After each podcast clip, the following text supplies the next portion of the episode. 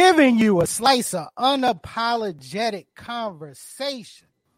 Welcome, welcome, welcome to Straight to Tape. My name is C. Perry the Second, the Mr. Fantastic of podcastings. Fantastic Four. First, shut up. First, the comedian, professional joke slinger, Tico de Gallo. What's good, Tico? Man, you know, lasagna, spaghetti flavored cake. and it's delicious. Oh man. Now, now, now, that you think about it, now that I think about it, yeah, yeah, yeah. Yeah, that's that's all I got. I would yeah. say I would say more of a spaghetti flavored trifle or tiramisu because of the layers. You know? Yeah, yeah, I can see that. I can see that with the layers. Yeah. You know, y'all have y'all you all have grown so much because back in the days, the only types of food I ever heard y'all talk about was either Bojangles, motherfucking damn, you know I'm saying, K and W, and you know what I'm saying. Hmm, and I still love K and W. I know you do, man, because we still hood. Man, y'all y'all y'all using fancy words with with K and W is not hood. No, there no, used to be a K and W in North Hills Mall. Thank you very much. Yeah, precisely. Yeah. We actually gonna start this show with that was that was that was W yeah, that was, uh, that was yeah. really yep. yes. It was it was really? it was the it was, a, a K and W reference. Really, okay. hopefully we can get sponsorship because it is a North Carolina based yeah. company. Yeah, you know, yeah, true, it's a being it's a BS. It was before the BS before seasoning. You know what I'm saying? they need to have seasoning in their food. And ladies and gentlemen, the first lady of S2T, the quintessential hip hop mom, Keisha with a Y. What's good, Kate? Here we go with this. Tell what's up, y'all? It's Keisha with the Y, aka Hip Hop Mom, aka now I want some K and W crispy fried chicken mom, and I'm gonna take your mom with me because I'm her mom. I'm your mom's favorite mom, and your mom likes K and W. She do. She'll go. I bet you. She'll go with oh, you. Oh no, no, no, Tico. Yeah, I know your mom likes K and W. Oh, okay. she'll go. So, oh, how you know my mom? Yeah, you told you what you doing, man. Now let me tell you, man, you take this Madea homecoming thing a little bit too serious, son. Plot twist. Hold it. Hold it. It was plenty of plot twists in it, so I mean God dog, dude. Oh man. Anyway, let's get let's go. Let's go. Yeah, exactly, exactly. yeah, yeah, and, yeah. Too early for the rabbit holes. Uh-huh. And of course, in the building, our social media assassin for the double deuce. Ladies and gentlemen, it is Rob the Actual. What's good, Rob? Man, chilling, man. I'm in the building, you know, uh rested, uh ready to kick this uh show off. You know what I mean? You know how I do, man. Uh ruggedly handsome and uh geekishly intelligent, um, uh, as I am. Um, yeah, let's let, let's get it started, man. Hey, look, if you're in the comments, man, um, you know what I'm saying, go ahead and drop a uh a, a heart, you know what I'm saying, whatever you're watching, or drop a heart on there, drop a like, share the stream all that good stuff, man. And uh strap in, man. About to take off. Let's get exactly, Let's get exactly. And look, our fifth wheel is back, ladies and gentlemen. This. Joining us tonight, the host of Intelligently Ratchet, which you can find on you know YouTube, on Facebook Live at 8 p.m. Eastern Standard Time. The host of Intelligently Ratchet, our favorite, our favorite permanent guest host, ladies and gentlemen, Bishop Omega. What's good, Man, Bishop? What is going on, everybody? Thank y'all for bringing me to the illust- the illustrious and you know what I'm saying comfortable straight to tape on a Tuesday. You know what I'm saying? It's not only a Taco Tuesday, Tuesday, but it's another type of Tuesday. So I hope your inboxes are fresh with the fruit. And that's all I'm going to say. Fresh with the Fresh fruit. with the fruits. What the world? Fresh with the. I, I'm I, I, I don't exactly Nah, know where to go from No, there. hey. Oh, Yeah. I, yeah, I, I know where to go. Ladies and gentlemen, we have an excellent show in store for you today.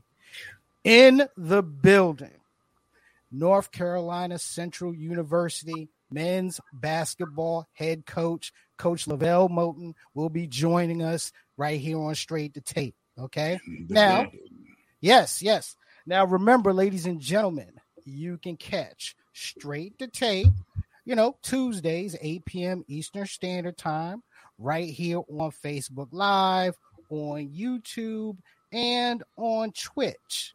The uh, audio version of Straight to Tape, which is now powered by Acast. You can find it on all of your favorite podcasting platforms. That's including Apple Podcasts. That's including uh, iHeartRadio. That's including Spotify, including Amazon Music, including Google Podcasts, plus more. Okay, plus We everywhere. more. And Bro, everywhere. bro, we large, every bro. I'm sorry. Yeah, we, we, Yeah, we yeah, everywhere. We everywhere. We, We worldwide everywhere. right now, bro. Okay, we're You know everywhere. We're everywhere. Okay.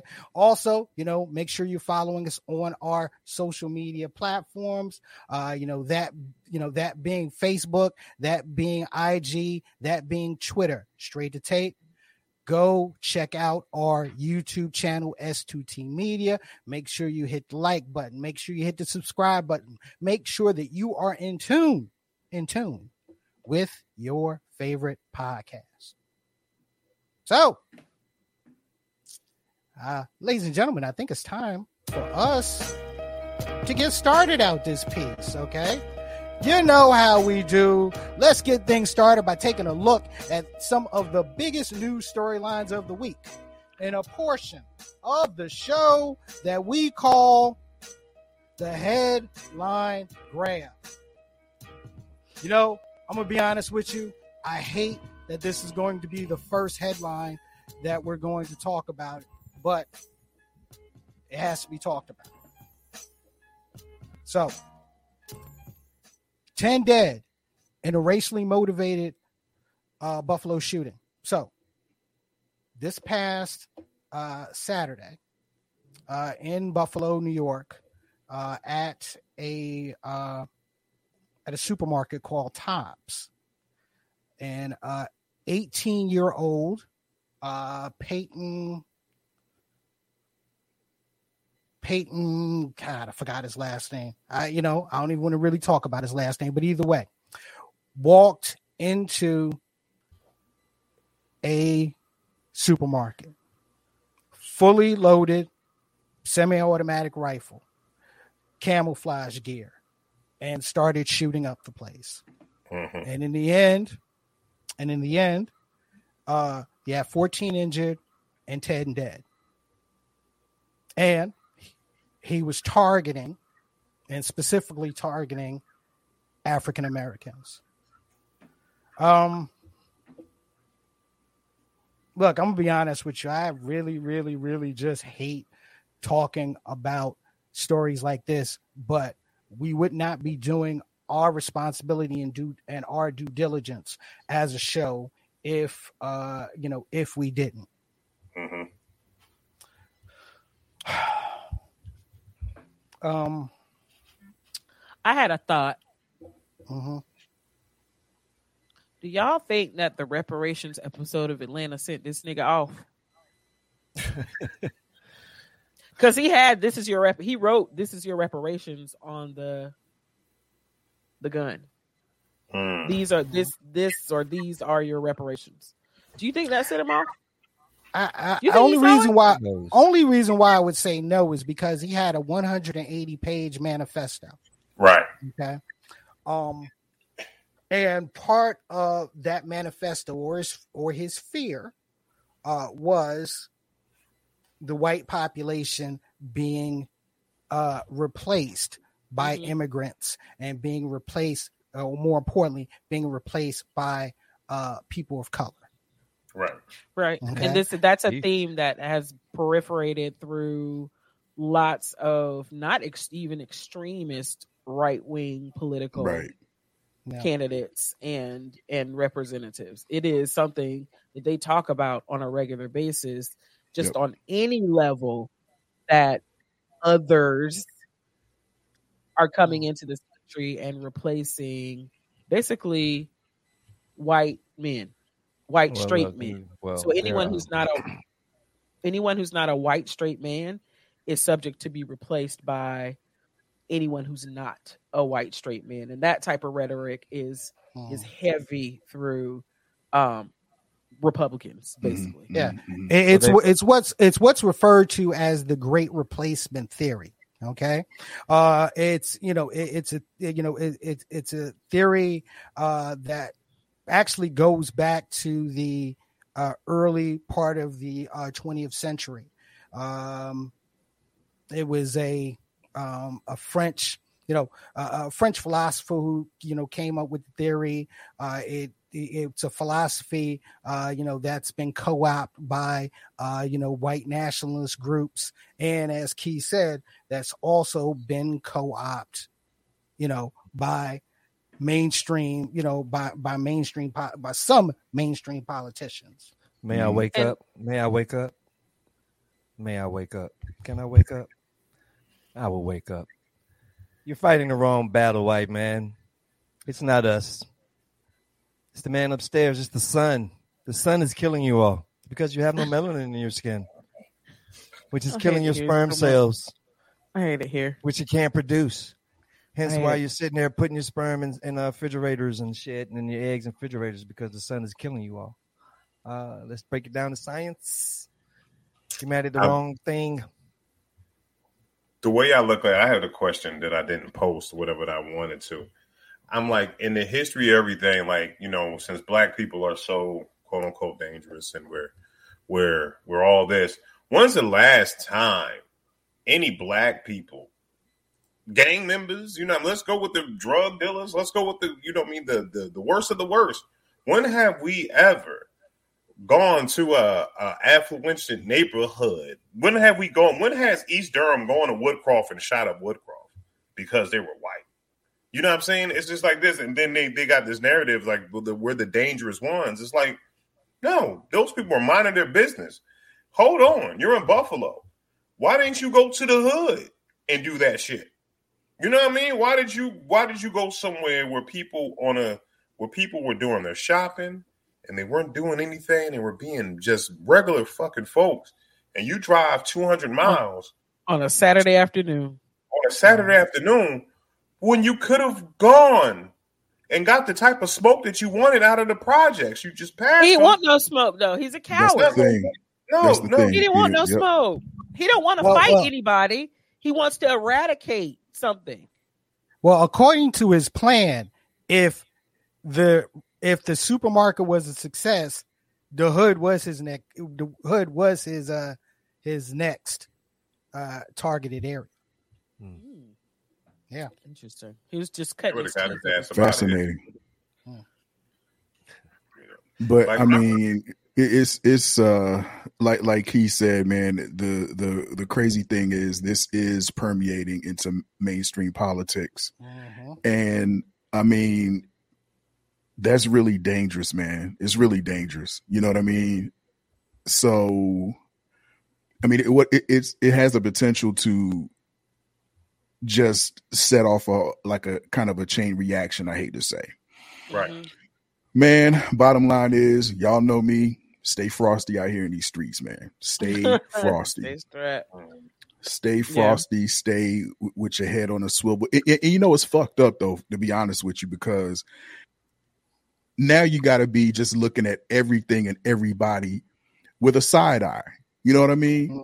Mhm. I mean, Right. gone are the really gone are the days where you can just you know go on about your business like we try to Right. uh not live in not, and i'm not advocating living in fear that's not what i'm saying what i'm saying is you really do have to have your head on a swivel and you have to be you you do have to be looking at everybody funny And mindful where you at.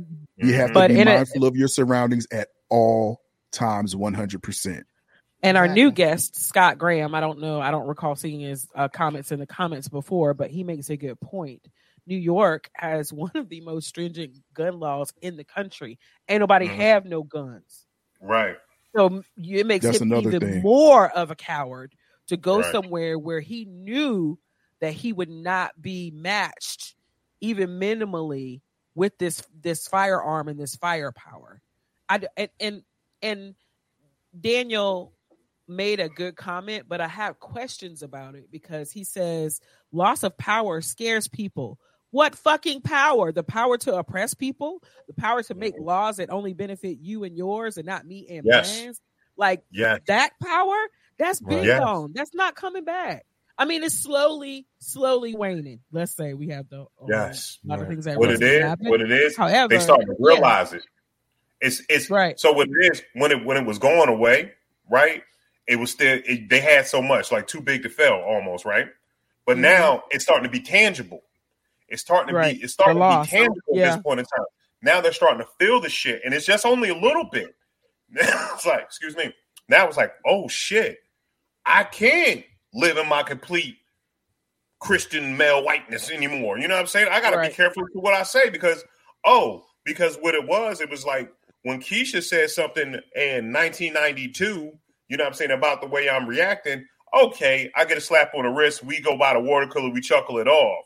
Now it's 2022. Now I'm getting fired for that shit because they don't want that shit to be, they don't want it to be a media storm.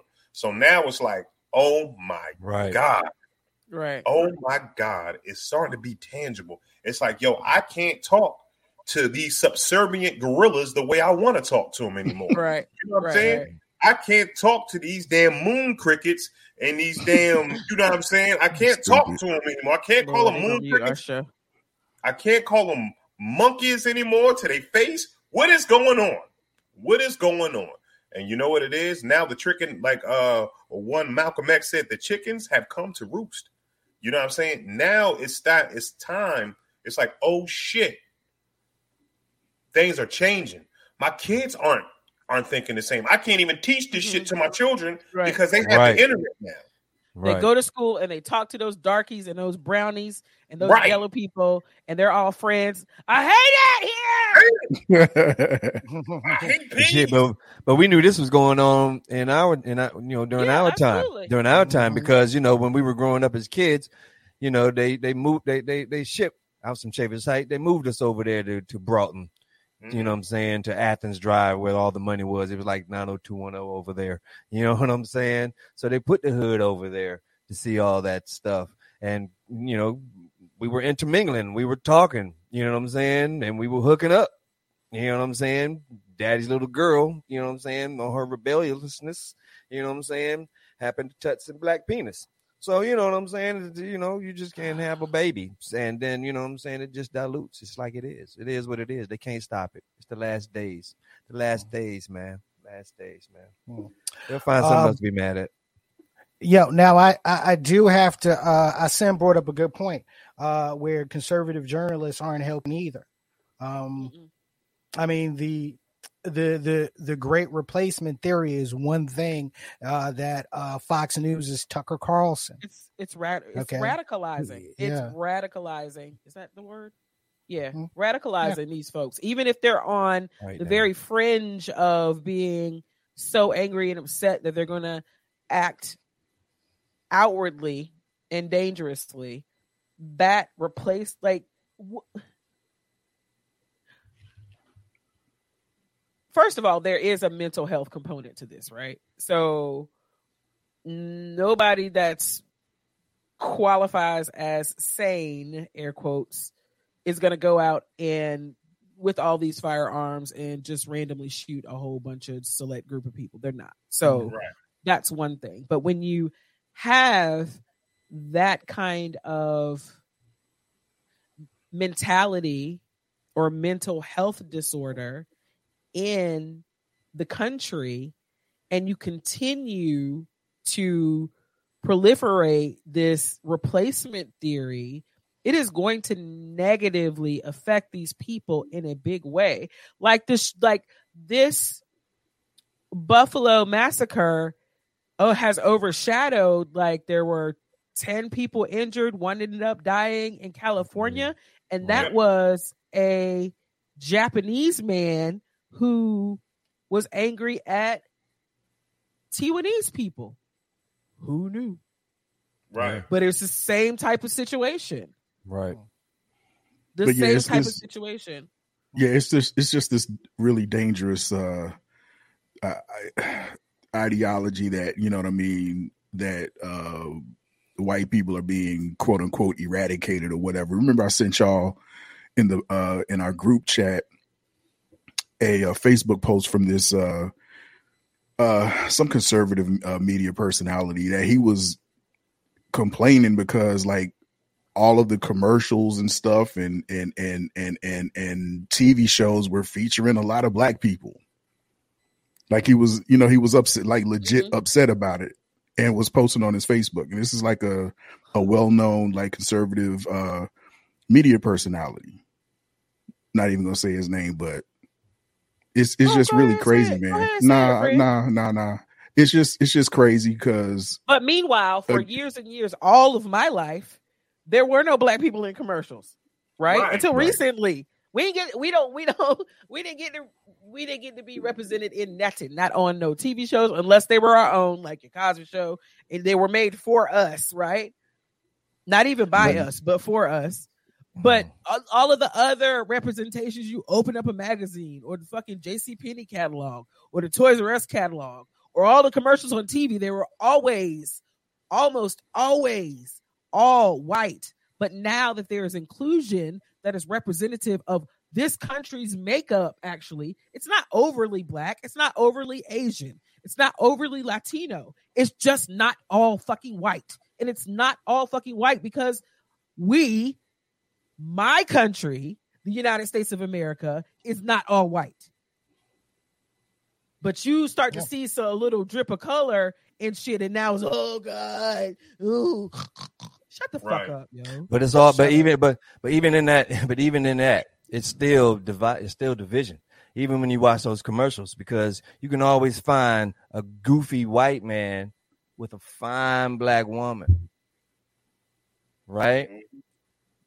But you see, you know what I'm saying, a white man, and you see a black man. You know, you, matter of fact, I only really just see black men with white women on commercials. I've seen If. I'm not mistaken. I've seen I black men see with white women bef- before. I said, but I've seen like were- white women with, you know what I'm saying? I guess it'd be like, you know what I'm saying? I don't know. I've, I've never really seen it, paid attention to it, I guess.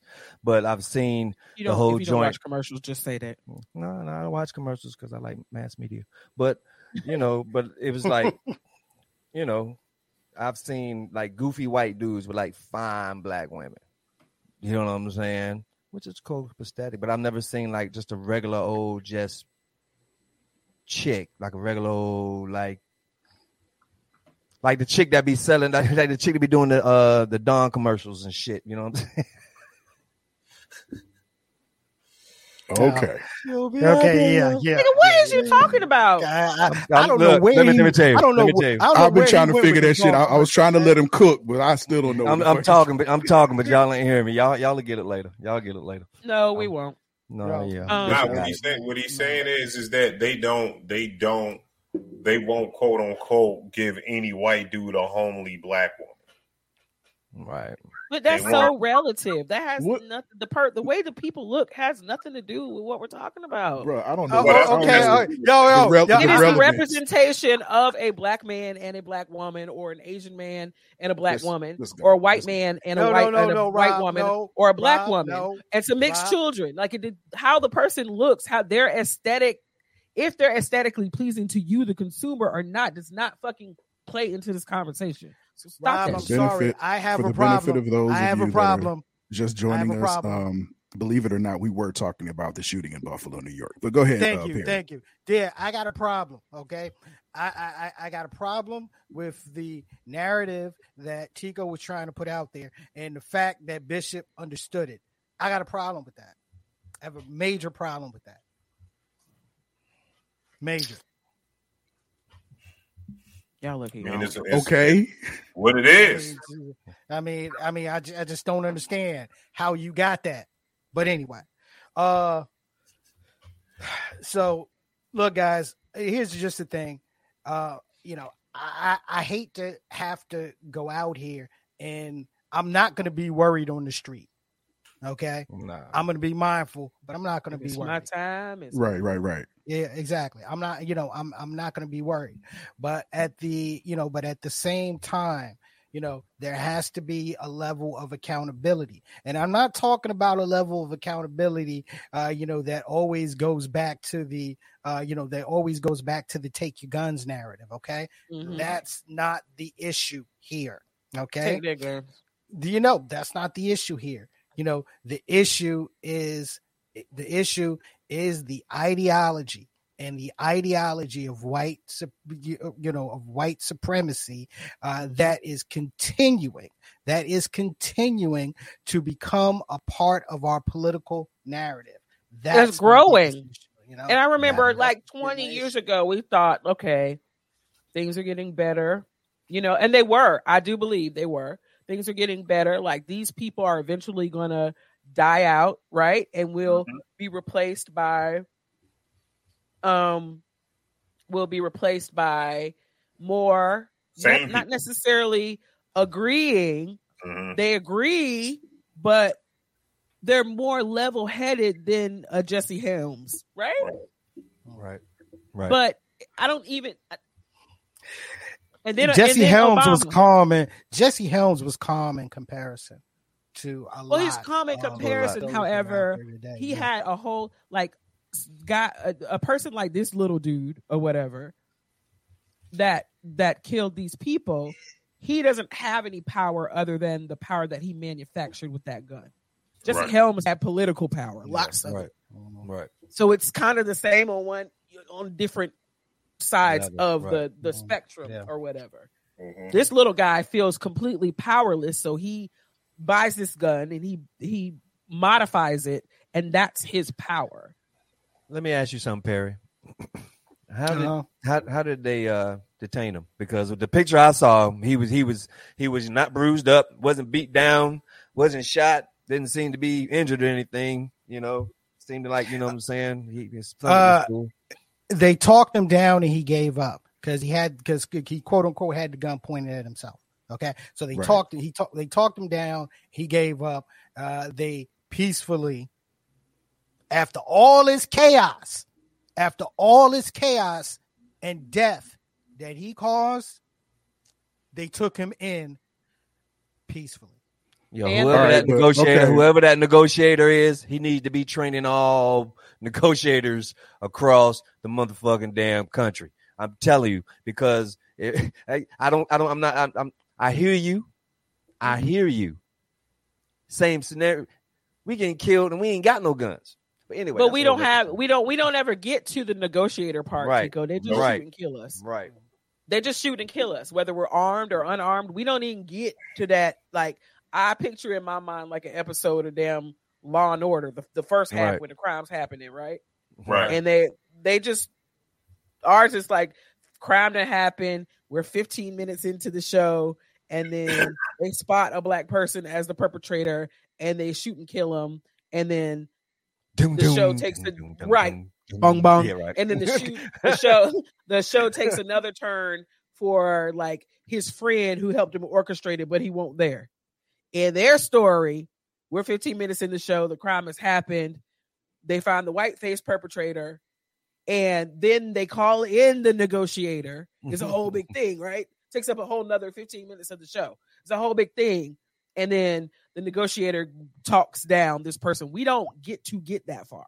They don't call a negotiator for us. They don't even worry about whether we have an actual weapon or not. They just murder us there. On the spot. We get no due process. They become judge, jury, and executioner at that second.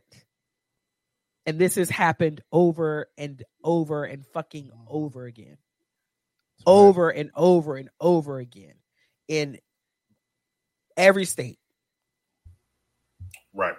We don't get that choice. We don't we don't get to get talked down. We get shot and killed or knee on the neck and killed or whatever. Because it because of the fact of this right here. It is what what is perpetrated within the media and on TV mm-hmm. and all that stuff. So what we need to do, what we need to do is this right here. Is now we see who the dangerous people are. So let's start, you know what I'm saying, putting stories and stuff out there of mass shooters. Because you because for for decades we didn't been the pimps, the whores, and the drug dealers, right? And the gang members. Mm-hmm. So that does, I mean, with someone looking at that, if you see that image every day that gets in your mind, now you're scared of black people. Understandable. Okay, now you've grown up with that narrative that somehow black people are more dangerous in this country than anybody else. All right, what the fuck ever. Now it's time to start telling those stories now about no, your Columbine, yep, yep. your Sandy Hooks. You know what I'm saying? Now it's time to start putting a face on these mass shooters. You can, yeah. hey, you can't go to a club. You can't be, you can't go to a club because guess what? Yeah, black people shoot clubs up, but a lot of times that's because there's a fist fight occurred before, after it.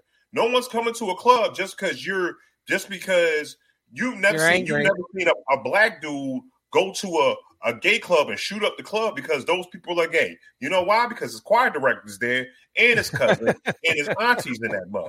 You know what I'm saying? He's not gonna shoot them up. You know, those people he cares about. You know what I'm saying? Right. And it's and it's like this, and and that's where we're missing. It's like somehow people think, you know what I'm saying, those people think that they're that they should be able to be policing things. And if things don't go right, they throw temper tantrums. And unfortunately, these temper tantrums they throw end up getting innocent people and innocent people of color killed.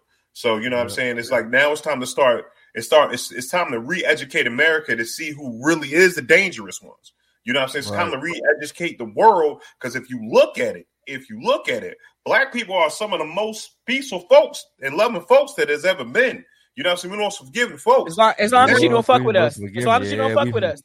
Right. Exactly. forgiving motherfuckers, boy. We some forgiving motherfuckers. what I'm saying is this right here. I have never, it's like this. I have never walked, took one of my white friends of or ever seen someone bring a white friend to uh to a black person's home was a whole bunch of black people and them not be welcome. I mean, overly welcome. They'll treat the yo, they might they'll make sure they'll check in and all that stuff.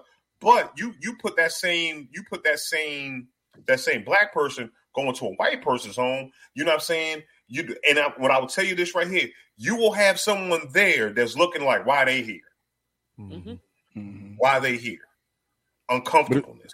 But it's like you know y'all said, man. It's like y'all said, you know, uh, you know, those people were just going about their day, minding right. their business, going to the store, trying to get some mm-hmm. groceries, yada yada yada. Man, listen, the stories are horrible, yo. The stories are horrible.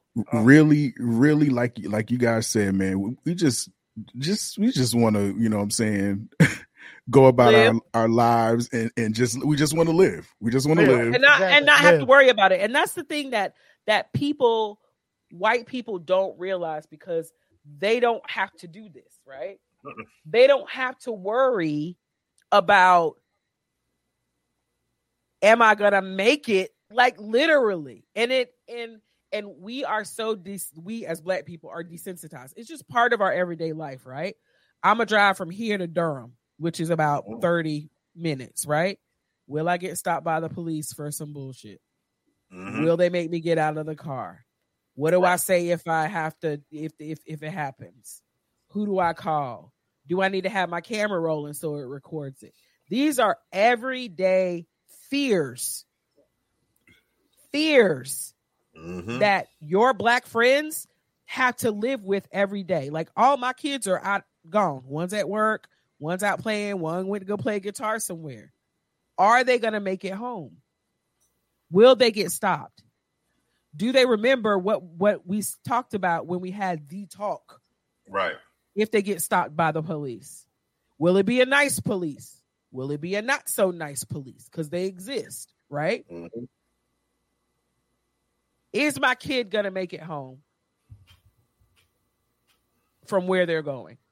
Yep. That is yep. an everyday fear of mine, personally and they're in and out of here like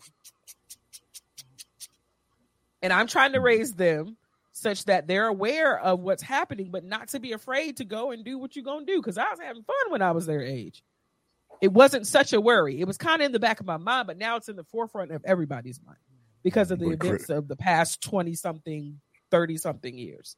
But but but critical race theory is the problem. Yeah, Right. Yeah, exactly. Exactly. Yeah. So these are Uh, things and- like this that that kind of shit causes stress, which causes hypertension and Mhm. diabetes and strokes. It caused like those having to focus on that shit every day. Every like and then the whole Breonna Taylor thing happened. And you're like, shit, I'm not eat. I got to think about shit when I'm in my house. I'm in my Right. damn house. Mm. when I'm in my house, my popping supposed to be safe place, but the motherfuckers can just come in here and shoot me dead and not pay any fucking consequences. Yeah. No, These are That's things that real. we think about every day. you know that that that's real. That's real. And uh, you know, as straight to tape, we're definitely going to keep an eye on it. But you know what? Uh, let's move on. And Yeah. now, ladies and now, ladies and gentlemen, don't forget upcoming Coach LeVelle Moton will be join will be joining joining us for you know for our sit down conversation. But while we got going on, what is next? Hmm, what's next in the headlines? Okay, so uh, Kendrick Lamar returns with Mr. Morale and the Big Steppers. So, um, this is uh, Kendrick Lamar's first album, first first album of new material in what five years since uh you know since uh, since Damn. Mhm. Yeah. Um, it was announced two weeks ago that Kendrick Lamar was dropping a new album. Last Sunday, uh, we were hit with the video, an incredible, an incredible piece of artwork with uh, the Heart Part Five. Mhm. And then on Friday, um, you know, the album, Mr. Morale and the Big Steppers, dropped. Um, Yeah, let me tell with you the something. tour, with the tour coming Ooh, up. Yes, with the yes, tour yes, coming yes, up. with the Yes. tour coming up. Yes, Yes, yes, yes. Yo, I watched that video, man. I watched that video. Yo, I watched that video, man. Let me tell you, sometimes you know you, you have to put your phone down and really just start paying attention to your, you know, to what you're doing. I was watching the video, but I really wasn't watching the video. I was listening, but I really wasn't watching. And me so when I was sitting there looking, I was like. I was looking, I was like, damn, Kendrick, you, you had some motherfucking damn mm-hmm. surgery done or some shit. I was like, what the fuck is wrong with his face? But I, you know what I'm saying? But, but then I was just like, himself. but he doesn't, he doesn't look like himself. And so I put, you know, I went back, went back into my phone, looked down again, you know what I'm saying, and looked back up again. I'm like, hold on, dude. He had a beard. I know he, I know this motherfucker had a beard, dude. You know what I'm saying? And so I had to sit back and like rewind it and watch it again. And yo, let me tell you, masterly, mastery, mastery, yo, genius, just straight genius, bro. Just straight genius. Love it, bro. You got to watch that shit like in its entirety. You can't half step on that shit. Yeah, you got to really watch it and pay attention to the lyrics as his face has changed. Yeah. Right, But like right, you right. said, Yeah. it is quite masterful. and the video itself prepared you for what was coming up with this album. Um, what were your guys' initial thoughts when you, you know, when you when you press play and when you got halfway through this uh quote with this double album? I I can say this right here. Kendrick Lamar uh, has put a new genre of rap out there. It's called therapy rap. You know what I'm saying? It's it's it's it's because that's what it sounds like. It, it sounds exactly like someone that went through therapy. Because uh, we we could go with emo rap because we got Joe Budden that was always sad and all that stuff. You know what I mean? I talk about my feelings. You know what I mean? But I'm sad. Right. But Kendrick is on the other side of that. Was like, yeah, I'm in my feelings, but I went and got help. The Right. first, the first line of the shit is like, "I've been going through some things." Like he literally sets up the entire way. Fire. Eighteen songs. Mhm. Yep. It sets you It's up for it. It's therapy People rap. are It's, people it's are such rap. surface Yep, therapy rap. listeners nowadays, and I'm not saying like everything ain't for everyone. Some people Mhm. don't like Kendrick. That's fine. They don't like his Right. his cadence or his choice of words or his Beats. speed at which he raps or his beats that he chooses. It's fine.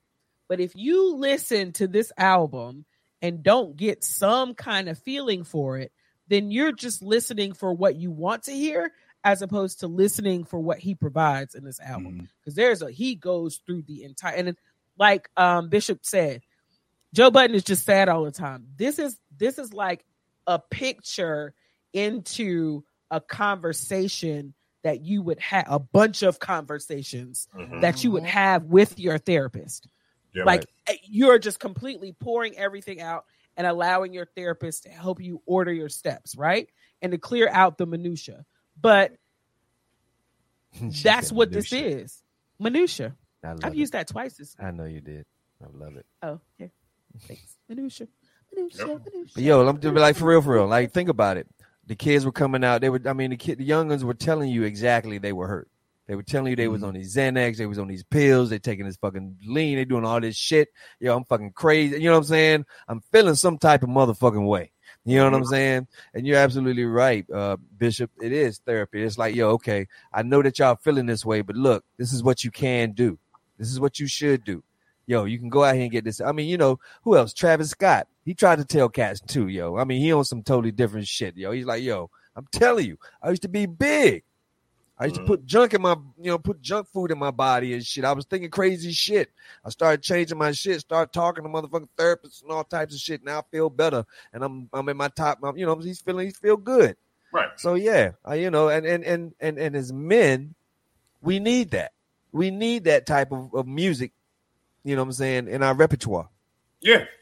I mean, play it next to your Pusha T, like sell a little coke right. and then go to therapy afterwards. Right. You know what I'm exactly. saying? I do it all. Exactly. You can, do, exactly. It. do it all. Exactly. You know what I'm saying? Exactly. You, you got you it. Can, you can go get your guns. You can go get you go get the Griselda, get your gun wrap. You know what I mean? You know what I mean? And then you go talk to it. You can tone a soprano it. You can you can go murder somebody with Griselda and then go talk to Kendrick. You know what I'm saying? Right. and, and some and some of the uh what I thought was really dope was some of the subject matter that he really touched on.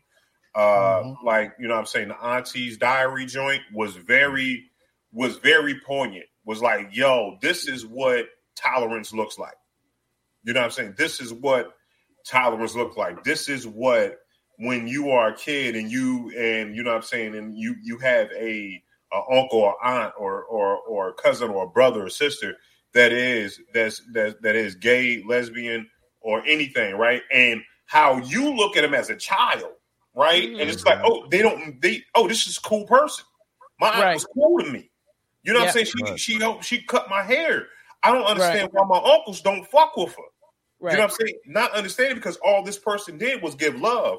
It's not right. until you put the rest of that bullshit in, you know what I'm saying, right. where you got, you know what I mean, and everything else, where then it turns into something different. Right. Correct. So towards the end of that song, that's right. one of my favorite songs on the album. Towards the end of that song, he grows up, right? And right. at the end, he's taught they're in church and he's basically telling the pastor, like, either you are of God and love or you're not, right? Right. So why why isn't my person accepted in your flock? Right. So it, it is, and it's this is something that so many of us have gone through. Like right. I don't understand the the tug because there is a tug about this song, and it may be because it's too deep and it's telling too many of our, our secrets. But a, almost everybody that I know that's black mm. went through one of those scenarios in that song, right? With someone close to them in their lives. Mm-hmm. So he's right. just telling a story, and people stay trying to to to to edit or wanting people to edit their own personal experiences instead of either shutting up and listening or shutting shutting up and not listening. Well, you know, you can't change know. this man's experiences. You can't. Exactly, exactly. Yo, my my joint was uh uh worldwide steppers. I thought it was like hilarious that he would talk about like um he would talk to his ancestors about like fucking white women um, yeah. we knew we knew you would that, like that one. Yeah, that shit had me rolling. You know what I'm saying? Because you know what I'm saying. I deal with that myself. You know what I'm saying? Because you know, leaving fingerprints on them, you know, it's very dangerous. But anyway, uh, I love that song. Um, I that. thought the whole album, to be on some real shit, um, I thought the whole album was like it was a mixture of both albums. I think it was a mixture of Damn, and I think it was a mixture of uh, To Pimp a Butterfly. You know, I think it was just the whole mashup mm. of, of, of, of that type of just just realness, man. Mm-hmm. Um, and and it's definitely needed. I mean, shit, dude. What was it? Uh, it, uh this is fifth album, right? Mm-hmm. This yep. is last one. This is last one on uh, Top Dog Entertainment, right? This is last his one. Last, right? his last one with TDE. His last one. Oh wow! Did he have wow. two and did a double to satisfy his contract? You think? No, I, I think, think it was just five. I, I think it was more. just. Five, yeah, he just had one more. He just had he one overshared. more left. He overshared. Oh, mixtape, no. mixtapes too. Mixtapes oh, no. too. Now. Oversharing, oversharing is was is actually uh the feel of my favorite song on the album, which is "We Cry Together." Oh my god, uh, I don't like. It. Oh my god, I like that. I love I, I love it. I love it uh, because it's a full conversation of a toxic relationship from, you know, you know, from you know, from the anger, from the anger to the lovemaking at the end. It's it was incredible, and it was incredible, funny, poignant, and a conversation that I'm sure a lot of people out here who have been in toxic conversations have had, and mm-hmm. some of them might have been verbatim. That boy said, "Give me my um, keys." That nigga said, "Fuck you walking today." I said, "Man, give that give," because I've been in the house. I've been in the house, man. Man, give her the damn keys. We ain't going nowhere today, bro. Exactly. That was so vivid. That was so that that was, Here, was so vivid. Here's an example. Here's an example of art that I cannot I appreciate because of the artisticness of it, but mm-hmm. I have literally never had any of those conversations with any man that I've ever been with. I have a failed marriage and never he messing kid, with never. Kid, kid, you never told somebody that you should have got with their cousin? No. Damn. I never. Well, I was raised not to let a nigga drive your car. Like my dad's like, don't let nobody drive this car. I'm like, okay, and I just carried that, and ain't no nigga gonna drive my car. I would never tell someone that I wanted. I should have chose their cousin. Mm-hmm. He would never have my car when I was going to work. He would never drop me off. Never. Like I, I just never been. And not to say whatever, but I just, I, I, it was, it definitely taught me why relationships are so hard nowadays because mm-hmm. it seems like every detail that that's in that song is fucking glorified in some way shape form or fashion every fucking day on social media like it is mm-hmm. funny and toxic has become like the buzzword to mean exactly what happened in that song we are ripping each other's eyes throats and hearts out in mm-hmm. one minute and we're fucking the next minute and that shit yeah. is it's? Matrix. Here, it is um it, it it it's glorified daily. If you're in relationship groups or you're mm-hmm. in I'm like in a few moms groups or whatever, it's like this this shit is funny to people and it it hurts me personally because it's sad. I don't ever want to I don't want to feel like that about someone. I don't want to make someone feel like that. I would rather figure out a more productive way to handle our issues. Right, but this however, this is all- I, I I understand. Like the song is masterful. It still is, but it just ain't for me. And that's where I like. I listened to it once. I listened to it twice. I listened to mm-hmm. the whole thing twice. Right, listen to it twice. I'll probably never listen to that song again. Right, but the the the the, the crazy thing about it is the tapping noises right at the end. Okay. No, I just said I listened to it five times. Oh, oh right. Okay. But okay. Like, don't, tap, don't tap, don't tiptoe around the conversation. You know what I'm saying? It was like because that's what it is. We in that whole song, yeah, we we sat there and looked at this this fucking dumpster fire, right? Yeah. But then we then at the end it said, "Don't tap around." The actual issue. We didn't deal with the issue at all on that song. At all. We at all. saw it. And then that's no. at the end. That's what that's what made it. That's what made that song dope to me because it was like this. Yeah, here's a dumpster fire, but oh, oh, oh y'all still not dealing with it. Y'all not dealing mm-hmm. with it. There's a message behind this. There's a reason mm-hmm. for this. And it was like, ah, then it brings you back to the realization to like how sad it truly is. Yeah. Right. I, That's yo, therapy. Rich Spirit was dope, yo. Rich That's Spirit therapy. was dope, man. I like this. I, I wrote this line. I, I, had wrote this line down that he had said. What did he say? He said, um, uh, "Stop playing with me, before I turn you into a song. I hear that shit all. I feel that shit. Don't fuck with me. You'll be a joke for real. Yeah. You know what I'm saying? You will be part My of the favorite is. You will is be uh, part of the show.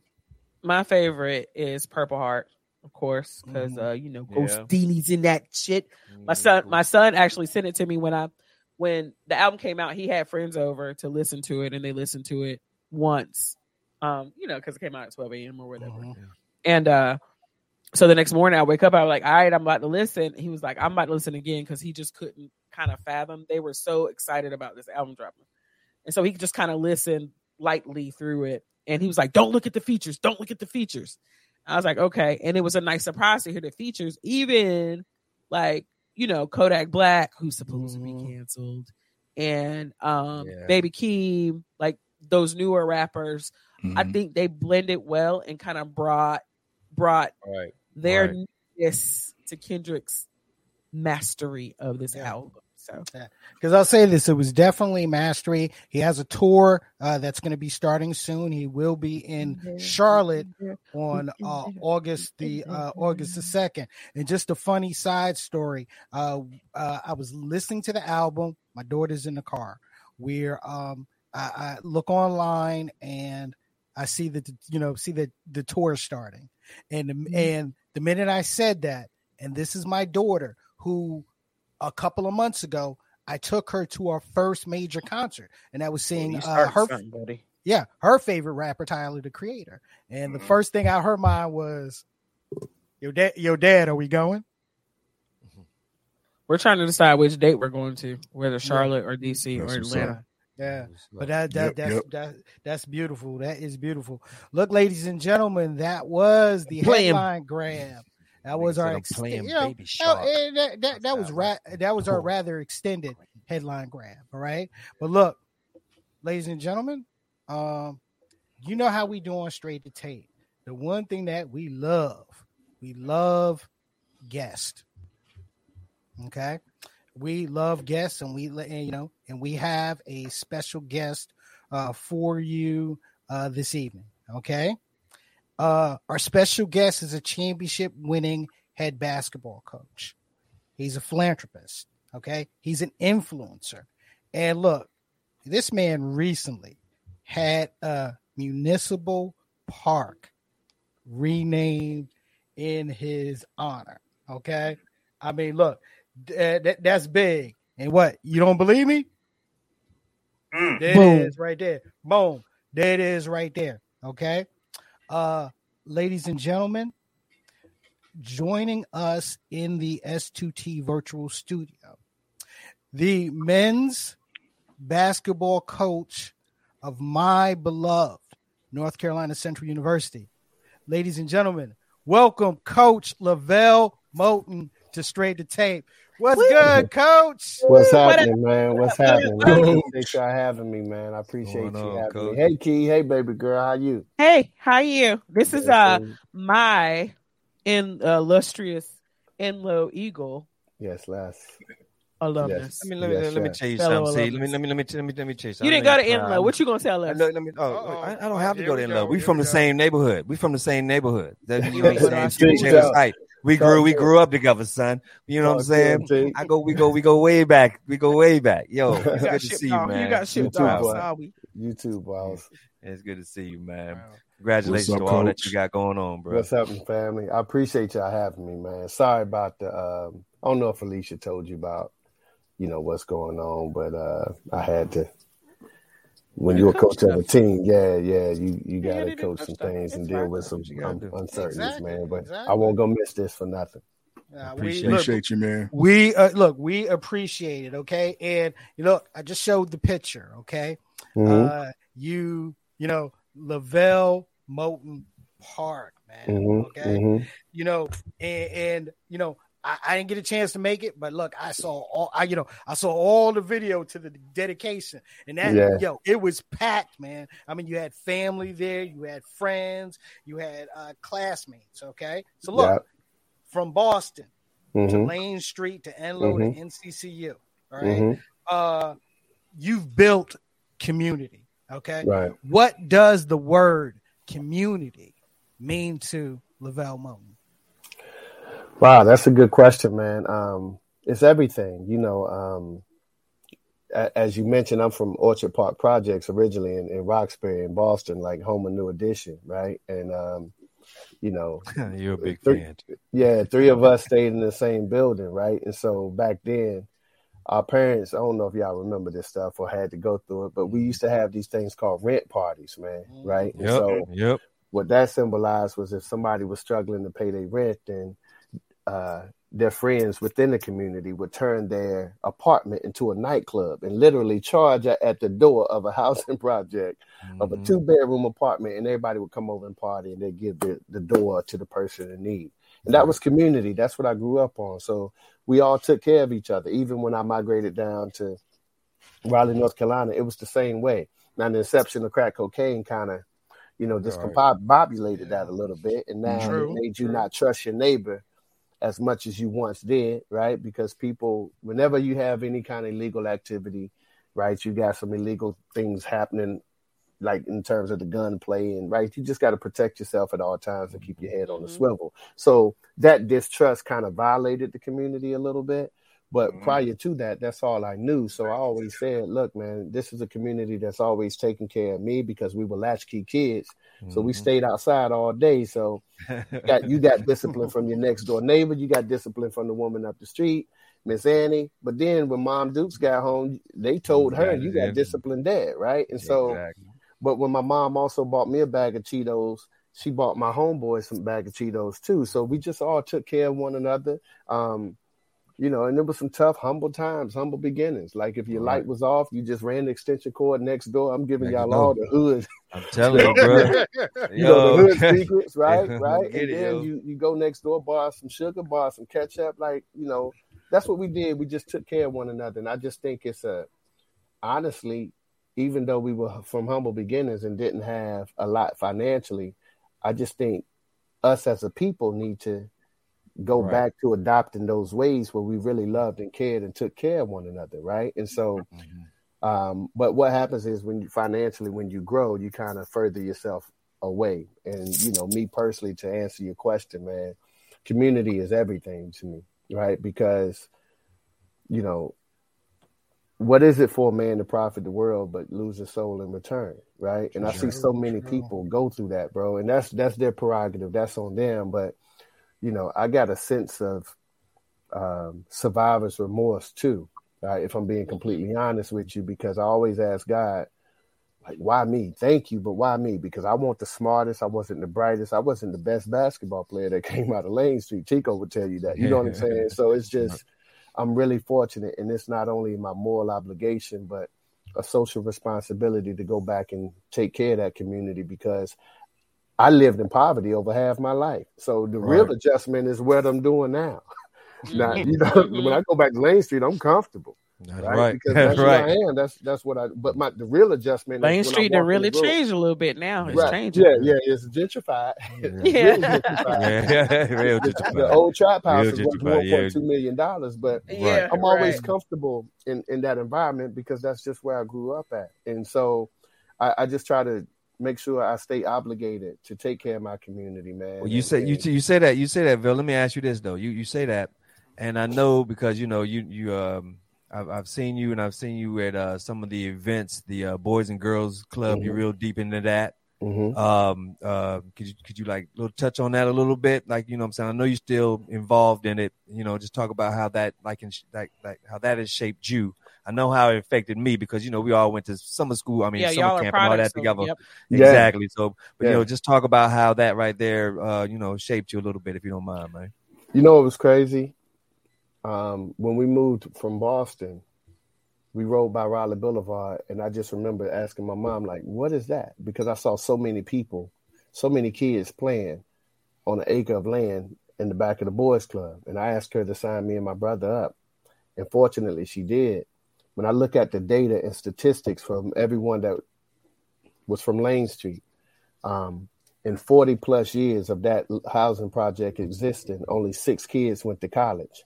That's not to say whoever didn't go to college is mm-hmm. was unsuccessful, whatever, but only six kids went to college.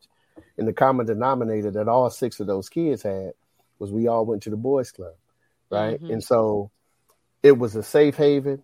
It it was really glorified daycare. Mhm. It was the place, and I'm a firm believer, and y'all probably know this as well. With these kids, we can talk them, we can talk them to death all day. They're not trying to hear that. You got to show these Show 'em. kids something, Mhm. right? Mhm. And so something tangible. And that's what the Boy Scout did for me. Representation It just absolutely it showed me it took me to my first baseball game to the Atlanta Braves. It took me to my first um, college basketball game at NC State. When now I was outside the hood and I just realized like my talents can allow me to escape here and provide a better way, you know, for Mhm. myself and my family. And so I'm thankful for the Boys Club, man, because I went there until I was 18. And so I know how much that place is pretty much responsible for me becoming the man that I am. And I just try to continuously stay active. I'm on the board now and just pour into these things because, you know, like now, a lot of times the board don't even, it's not a reflection of the kids that you're serving. Yep. Mhm. Yep. follow yep. what I'm It become- saying? it- it's Right. corporate corporatized, so to There speak, you right? Right. What the money then- doing, whether it's there you nonprofit or not, it's like what the money's doing. Absolutely. And a couple of years ago, I went back and I spoke at their Breakfast of Champions. So each year they Mm-hmm. have the coach from local, I mean, you know, local colleges come. And Duke had came, Coach K had spoke, Roy Williams had spoke, Mack Brown, Kevin Keatts, you know, all all that. And so it's their annual fundraiser. It's their Breakfast of Champions. Probably 2,500 people in there, and two, 2,450 of them don't look like us, right? Mhm. and Right. it's everybody from Google to Red Hat to Cree, Lenovo, the governor, the House of Rep, like all of these people. And I asked them before I went on. I said, "What's the largest amount that you guys fundraised?" And I think they said like a hundred thousand dollars. I went up there, I spoke, and after 20 minutes, everybody's in the room. Everybody in the room is crying. And what I learned in that moment, and I already knew this, and y'all know this, like they love a kid that comes from the hood Right. Mhm. that can stand before them and tell them how he came through right and so i was my message to them was simple i'm a reflection of what happens when you invest into the boys club this is where your money goes it Right. goes to Mhm. kids like me Right. everybody don't need to be a LeVelle Moton. you might have a kid that can cure cancer but he just Right. needs some resources and opportunities because Mhm. he's going home and he's hungry right i know what Right. that's like Exactly. you know what i'm saying Exactly. He's going home and he's hungry, so he can't even focus on a California achievement test or a SAT Right. or any kind of Mhm. standardized Right. test, right? So if you can provide those resources, because truth is, federal government have taken away some of those federal programs that's helped us, you know, the NYSP programs in the summer, all those things you don't really see them anymore, Yeah. right? And, and because they were government funded, federal funded, and that's been taken away. And I just feel like the boys club is that place where it was a safe haven, it was a safe mm-hmm. space.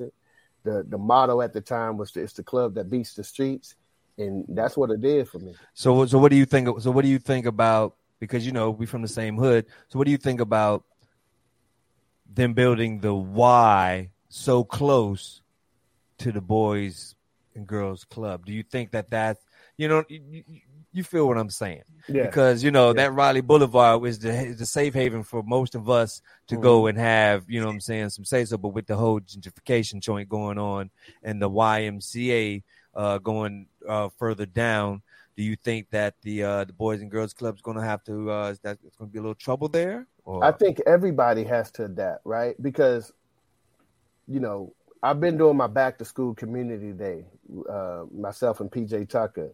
Mhm. Um, that's probably I want to say this is the 14th year, right? And the first year, it was maybe 800 families out there. The following year it was like 1200. We got up to like 13, 1400 people at one time. And now it's still a great event, but you can see the numbers starting to dwindle. And that's because the surrounding communities is not a reflection of the the Uh, people yep. that we're serving, right? Because it is gentrified. And so the Mhm. second highest, um, fastest growing city in North Carolina is Knightdale, right? Mhm. And the reason is because the displacement of the gentrification of the Raleigh residents, now they're heading down to Knightdale and Wake Forest, right? Mhm. exactly so- where I am. That's right. where So I and, am. and, Yep. and going North Raleigh, and it's really weird, man. Like, like you know, just being involved because when you coach basketball, people just think, you know, that's all you know is basketball. Right. right? They just think you're a dumb jock or whatever. But I tell people all the time, like basketball is what I do, it's not who I am. I am right? right. And so um, we're all well educated human beings, especially about our community. And the thing about Raleigh, I don't even know if y'all know this, but all of the black neighborhoods in Raleigh, they used to be white neighborhoods. Exactly. It's cyclical. Like Exactly. gentrification is cyclical. So There you go. those white higher earning people they take interest in the inner city so then all of the people that at that point the black people and the lower income people that are living close to where they're working in the Mhm. city they get displaced out and Outside, then right. they change their mind so they start to the the the, the gentrifying folks move out, Move out, so right. they move back in so it's like they get older. Yeah, they get Yeah, it older and they want to move right. out and have they space. move out to the and then they country come- and have exactly. more space And it Yeah, becomes so a it like becomes cyclical. a cycle, right? Right. Yep. Because Right. the, It's a key, the the operative word is housing projects. It was a Projects. project, right? Mhm. I will show you. I can show you footage of of um, Apollo Heights and Melvin Mhm. Court and Mhm. Dayton Road. It will blow your mind.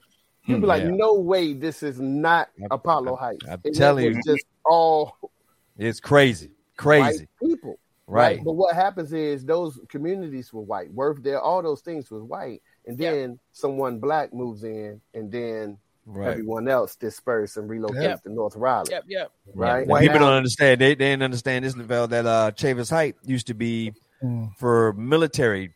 It used to be for military. So once you got out of, the, you know, how once you get out of the military and you have Yeah. a family, Mm. you would stay in the Chavis Height. That's what You would go said. then use your loan or whatever, your VA loan or whatever, and go get your a house, and then you move out of the, you move out of it. That was the whole you go. thing. Mhm. Then they was like, "Yo." Then the husband started like, "Hey, we ain't, we don't need these women no more." They start leaving their wives, leaving them in these There you go. homes, and projects turning But into the projects. yeah. Right. Yeah, but Right. but Tico, Tico, that was a part of the national cycle of white flight, which you Exactly. saw, Mhm. which you saw happen in the '60s. Okay, I'm a product of the, you know, I'm a product of that white flight.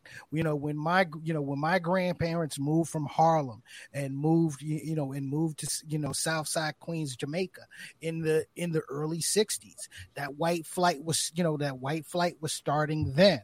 Okay, and you know, and now, you know, and now you come back 40 years later now you're looking you know now you know now you're looking at uh white incursion okay Mhm. uh with with the you know with the children of those moving back in Yeah. Right. okay Yeah. yeah Absolutely. You And know, LeVelle, yo, and, yo, I'm sorry, LeVelle, yo.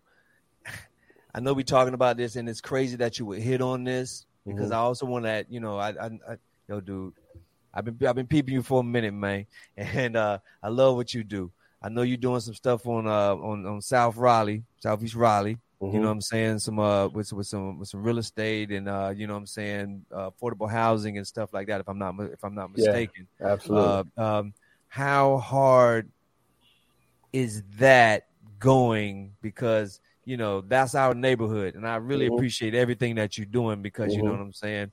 Uh, how is how difficult has that that that journey been, or or, or are you still fighting the fight, or, or how's that going?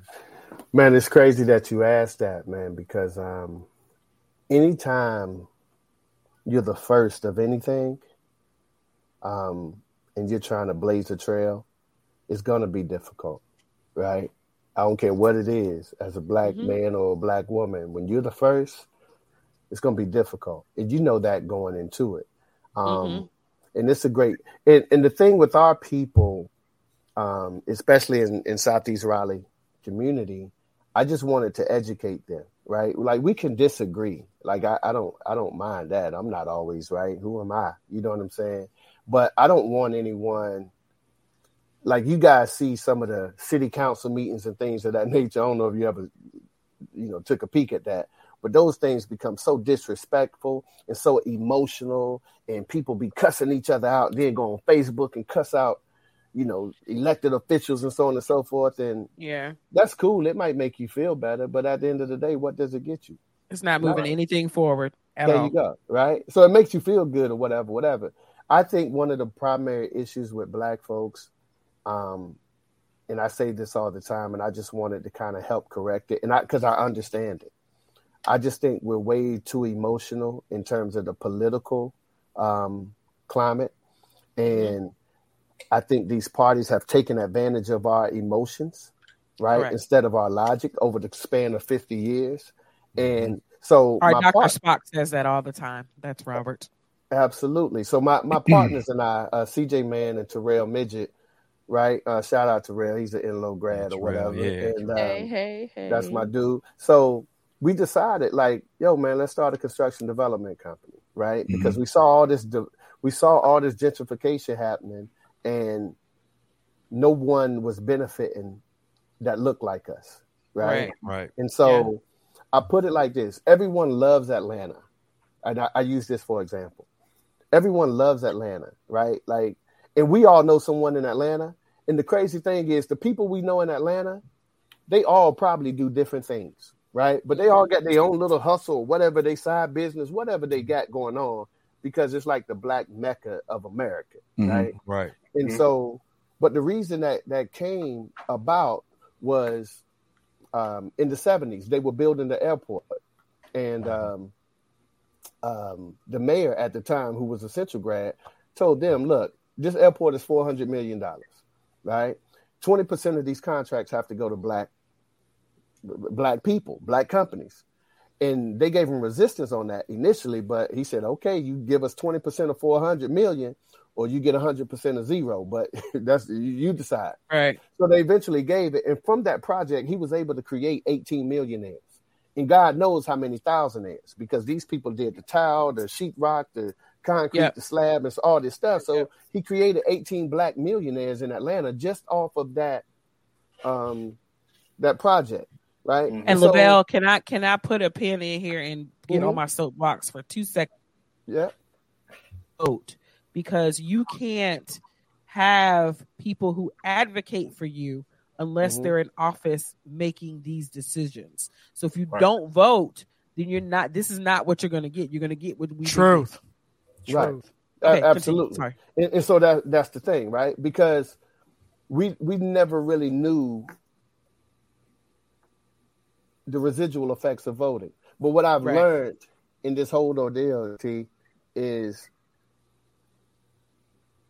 life is for black people is just like a real life monopoly game, right? And so the object of monopoly, you sit down, everybody sits down, and everybody get the same amount of money. I think it's fifteen hundred. Get out my joke, LeVelle. Get out Right. my joke. I got a joke like that. Get out of my Oh, joke. My bad. Yes. I, my bad. Oh no! Go My ahead, bad. go ahead, go ahead, guy. Go ahead, Right. guy. You, I'm, I'm, yo, me, and we on the same. We on the same. Go ahead, man. Go ahead, go And ahead. the purpose, the purpose, the purpose of the game is to go around the board and acquire pop property. And once you acquire, acquire the property, develop that property in hopes of someone landing on it, so they can pay you, and you can create generational wealth for yourself and your family. And if you ain't mm-hmm. able to land on the property, then you land on the utilities, the power, the water, whatever it may be. But you got to own Something. going around. The problem Luxury with black tax. people in America is we've been going around the board and we don't own nothing. We're, we're just hoping to land on free parking or get out of jail free, hoping to collect two hundred dollars as we go along. Meanwhile, we're landing on other people's property, making them rich, and we don't have anything. Right. And what happens Right. when you play that game that way? Two things gonna happen: either you go into jail or you got to get up from the board because you're gonna be bankrupt. All right, Yep. and that's what's happened to black people in Raleigh. In the '60s, only two black people owned land in Raleigh. In 2022, uh-huh. only two black people own land in Southeast Raleigh. So the economic gap hasn't grown. And I just told everyone because there was a lot of resistance with black people, but Mhm. fortunately they trust me because they know I'm from that community and of that community. They ain't necessarily have to agree with me, but they trusted me. And I just told them to listen. I said, I want y'all to understand something. I get it. Y'all don't want nobody to come in here and do nothing to this land and da da da because you're claiming these neighborhoods and we're emotional about it. I said, but this fairgrounds was built in like Dorton Arena was built in Yeah. 1953. right? Mhm. That was a year before Brown versus Board of Education. So we won't even allow it over there. So what did Right. black people get out of that? Nothing. Right. I Nothing. said we are all old enough to remember the Civic Center and Memorial Auditorium in the heart of downtown. Yep. Right? Yep. Absolutely. a- graduated from a- that joke. There you go. I We did all too. did that. Yep. It was it was parallel to Shaw, adjacent to Walnut Terrace and Chavis Heights, in the heart of downtown Raleigh. What the and black people have get out of that? none of it. Nothing. Nothing. Nothing. They built They had no PNC party. Arena. They had no party. What the P- they built PNC Arena. What did black people get out of that? Nothing. Nothing. Red Hat um amphitheater. What did black people get? Nothing. They Nada. did what Walnut Creek amphitheater. All they did was give you two tickets because they knew the music was going to be loud to a Conway Twitty concert, and that's all we got out of that. So my point is, we can't keep allowing these developments to happen, and we get nothing because ninety percent of the problems for Black people and people of color that look like us can be solved through economic growth, right? But we It don't is. have anything economic. But economic. LeVelle is also a mindset because a lot of times we hold this land, like historically we've held this land, and then we sell it to the first person knocking on our door, there you mm-hmm. offering us six go. figures, low six we'll know figures better. For some Yeah, shit. Because you ain't never worth- seen it before. Because you never seen right? six figures before. You never seen never six seen figures. six figures. So a lot of that is like, like you said, financial ed- education and and Yeah. and the understanding of what wealth actually is. Yeah. Wealth isn't something. I mean, it is, but technically, isn't something you can pull out of your pocket and take to the store, right? Absolutely. You, got to go through, jump through a bunch of hoops to get to that wealth to liquidate it. Absolutely. Um, but wealth is something that you can pass on to Absolutely. your uh your your future your future And claim. leave something, right? Because that's Yeah, all they Well, yeah. Exactly. Exactly. Like like like um, you know, our whole neighborhoods. You know, uh, everybody stays at grandma house. Grandma house is Mhm. you know, you know, you, and then you live at grandma house, and then you don't really take care of grandma house. You ain't, you ain't, you know what I'm saying? You ain't, you ain't painting grandma house. You ain't doing Yeah. the floors. You doing the cabinet, but you outside smoking cigarettes in front of camera grandma house. Leaving Right. Uh, cigarettes Right, butts on the but- porch, you, but right? you Right. exactly, but you lowering the, the property value down because I There you remember, and you and you and you remember too. We've been in people's houses in the projects where they was it was immaculate, clean, immaculate. There was a person in Chavis Height growing fucking corn.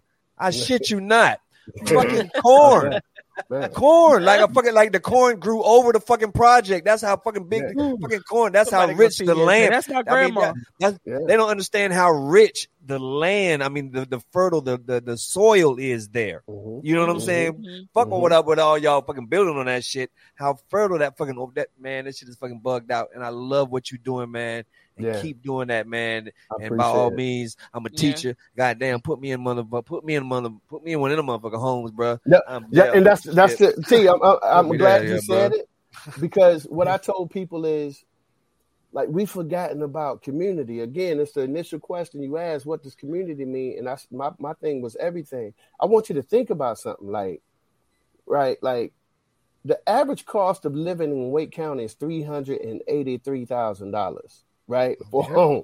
Who the Yeah. hell could like? Who the fuck makes that money? You Who know what I'm saying? that? Like, yo, that's that's that's that's that's that's real life crazy for me, right? And so my thing is, it's the people that make the community, not ten dollar chai tea lattes and fifteen mm-hmm. dollar lettuce wraps, right? It's the people. And think about it. We have two historically black colleges within five miles of one another, St. Aug and Shaw. Shaw's the first HBCU, if I'm not mistaken. But Ever. the people that serve Right.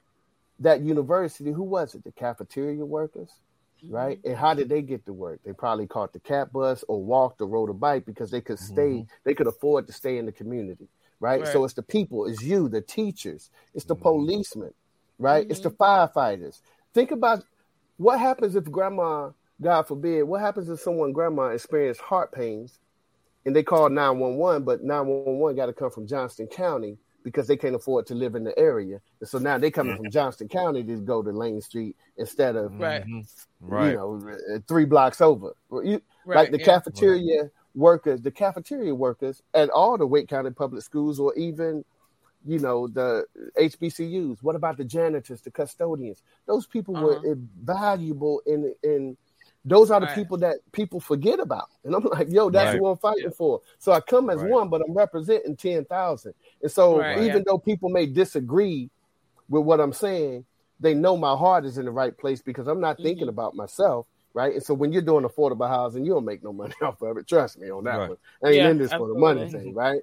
But it's to provide housing in a housing crisis because I know what people do when they don't have a roof over their head. until you and I know how to get down. Right. You I mean, what it's the evidence. Like cr- crime yeah. rates are up, violent violent go. crimes are up, Right. like they have shot up over the past couple of years. No doubt and about that it. is because people are pressed. Like no they doubt. barely have roofs over their head. They they are barely making ends meet, and that's that's where a lot of the crime comes from. Some of it's just frivolous and stupid, right? Not Right. talking about that. I'm talking about people stealing and and and committing crimes to try to feed their fucking families Yeah. because 'Cause it's not happening. It's becoming Yeah. less and less Yeah. possible in this area. And Man, so for those that say just move, if you you can't afford to put gas in your car, where the fuck you gonna go? Where you gonna Exactly. Where you think about the child care. Over two million people um, left their jobs last year and decided to stay home because they couldn't afford child care. Right. So if you're having a baby right now and daycare is twelve hundred a month, like who the hell got that? You know what I'm saying? Like this, Yeah, yeah, yeah. it's insane. So these are the things that people don't really think about. And I, I just feel like, you know, God blessed me to be in a position to to help others. That's that's it. You know, I'm I've been blessed to be a blessing to others in, in Yeah. whatever capacity, man. Most So definitely, bro. that's what we're trying to do. Yo, So- LeVelle, LeVelle, I, I sorry, Rob. I gotta ask about your day job, bro. Yeah, let's do it. Okay, I gotta ask about your day job. Okay, so so it was back in 2009. All right? Mhm. you went from being the assistant coach to the head coach of your alma mater, North Carolina Mhm. Central University, and this Mhm. was during a time when the school was going into that going into the transition of Mhm. leaving Division Two, Mhm. leaving the comfort of the CIAA and Mhm. moving up to Division One. Okay, Dude, what was going through your mind as you were out there as the face of that transition? Yeah. You know, it was it was crazy. Honestly, a lot of people don't know this story on how I even got back to North Carolina Central. Um, I was a high school coach at Sanderson High School. And Key, you probably know my uh, principal was an incredible lady who's now the superintendent by the name of Kathy Moore. But Mhm. Kathy Moore was my 10th grade French teacher at Enloe. Yeah, Right. okay. And so Parlez-vous she hired she hired me and at at Sanderson when no one else did because I had applied at other positions, but Leesville, Wakefield, and Knightdale, they all turned me down. And Millbrook.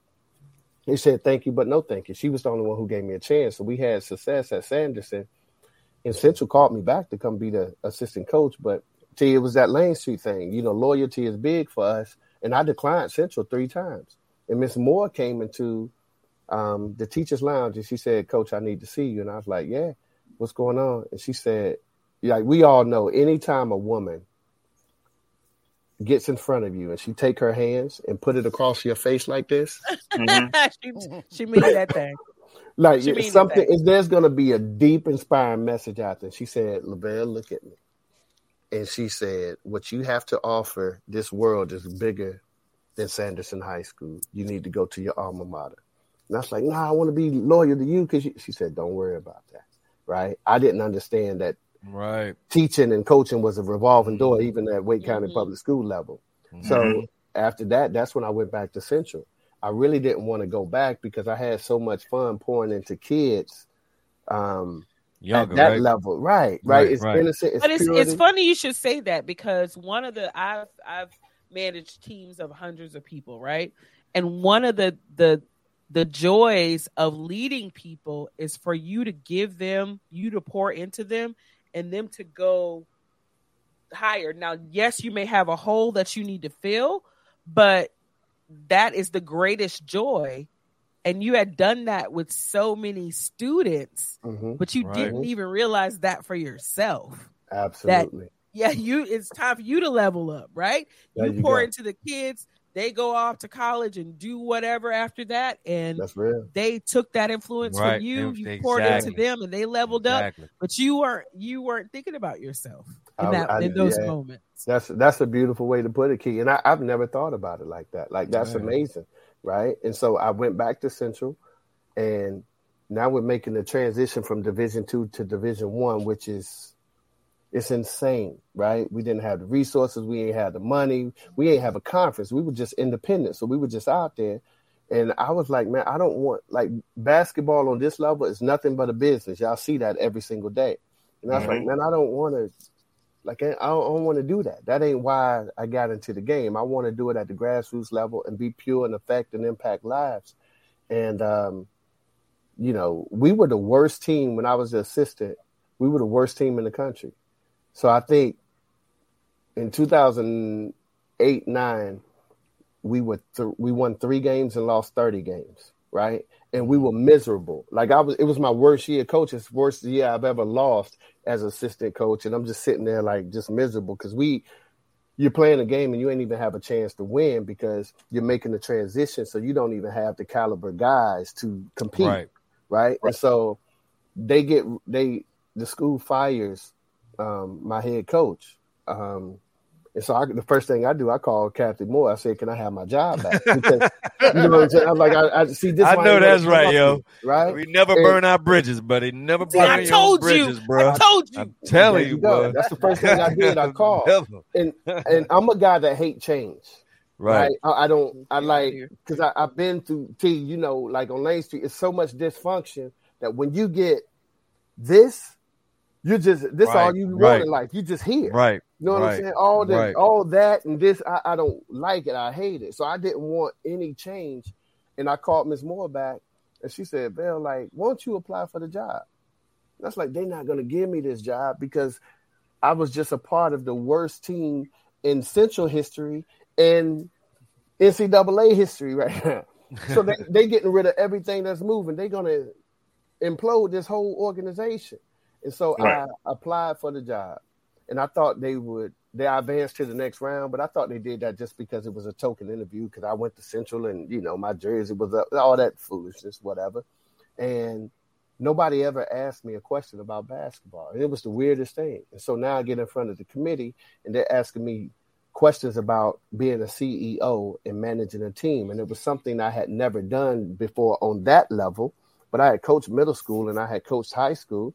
And what I told them, I said, look, it's no different you know, it's still basketball. It's two teams, five players on the floor at each time, right? The only difference between here and high school is that the guys are a little older and they're a little better. That's the only difference, right? And so I said, they said, if we hire you, how are you going to run this organization? And I said, I'll run it the same way my grandmother ran her house, right? And I told them the mm-hmm. core values of, that my grandmother had in her house, right? About being truth, truthful, we're going to live it. We're going to tell it. We're going to take it. About being respectful, about having pride in yourself and your last name, about having respect for yourself mm-hmm. and others, right? And it's right. really that simple, right? And so um, I told them if you hire me in five years, we'll win a MEAC tournament, we'll be the ACC school, and we'll go to the NCAA tournament. And I was hired in 2009, and in 2014, we won the MEAC championship. We beat yep. NC State, and we went to the NCAA tournament. And the craziest thing. Yeah, we yeah, had to. yeah, they did. Yeah, yeah your yeah, school. Yeah, yeah, yeah, they did. Yeah, we, we had to. Yep. we had to. But what people don't know is the day I was hired, the next day I was almost fired because my athletic director called me and it's it looks good now. It's a popular decision now, right? It's a little sexy to it now. But at the time, I was the youngest coach in the country, and nobody thought I should be hired. I didn't have a long resume, didn't have a long portfolio. I wasn't proven on the collegiate level. Wait, they didn't look at your age as part of your whole no, probably no. weeks long vetting process. Like yeah, they, they say, okay, you're hired, and then they're like, uh, but you were only how old were you? Yeah, 33, 34 when I when I got hired. You're only 34. 34. We we don't right. want you no more. Right. Right, because what happened, and I'm going to tell you this: the only I think that one of the people I have to thank for being hired is Mike Tomlin of the Pittsburgh Steelers, because mm. he won the Super Bowl that year, and he was the youngest black coach to win the Super Bowl ever. Mm-hmm. And so mm-hmm. he got so much notoriety that they was like, "Hey, it may not be a bad thing," because they really did. You ever think, get to tell him thank you?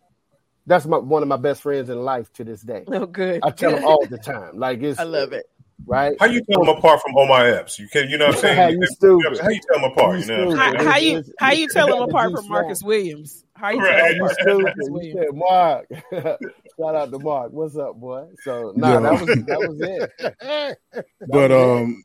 So I wanted to ask you something about um, speaking of the MEAC uh, coach, um, mm-hmm. uh, with the number of schools that have been departing the MEAC, uh, where do you see uh, the future of the MEAC conference itself and uh, NCCU going forward?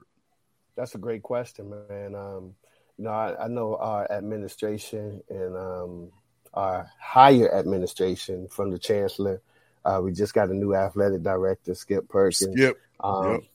Like many of you probably know Skip. Like yep. I know that's been an ongoing conversation. I know we've been great hire. To, yeah, absolutely. Mm-hmm. I know we've been loyal to the MEAC because I don't know if you know we we we're a founder member, we're a co-founder member, mm-hmm. right? And so, yeah. but now it's the it's the cost of doing business, right? Um, it started with A and T leaving, um, and then it started during the pandemic with Bethune and um, who was it? Um, Florida A and M, right? Yeah. And it just made sense for them, honestly, you know, in, in terms of proximity because they was passing over SWAC schools to come play us, right? And so it just made sense for them.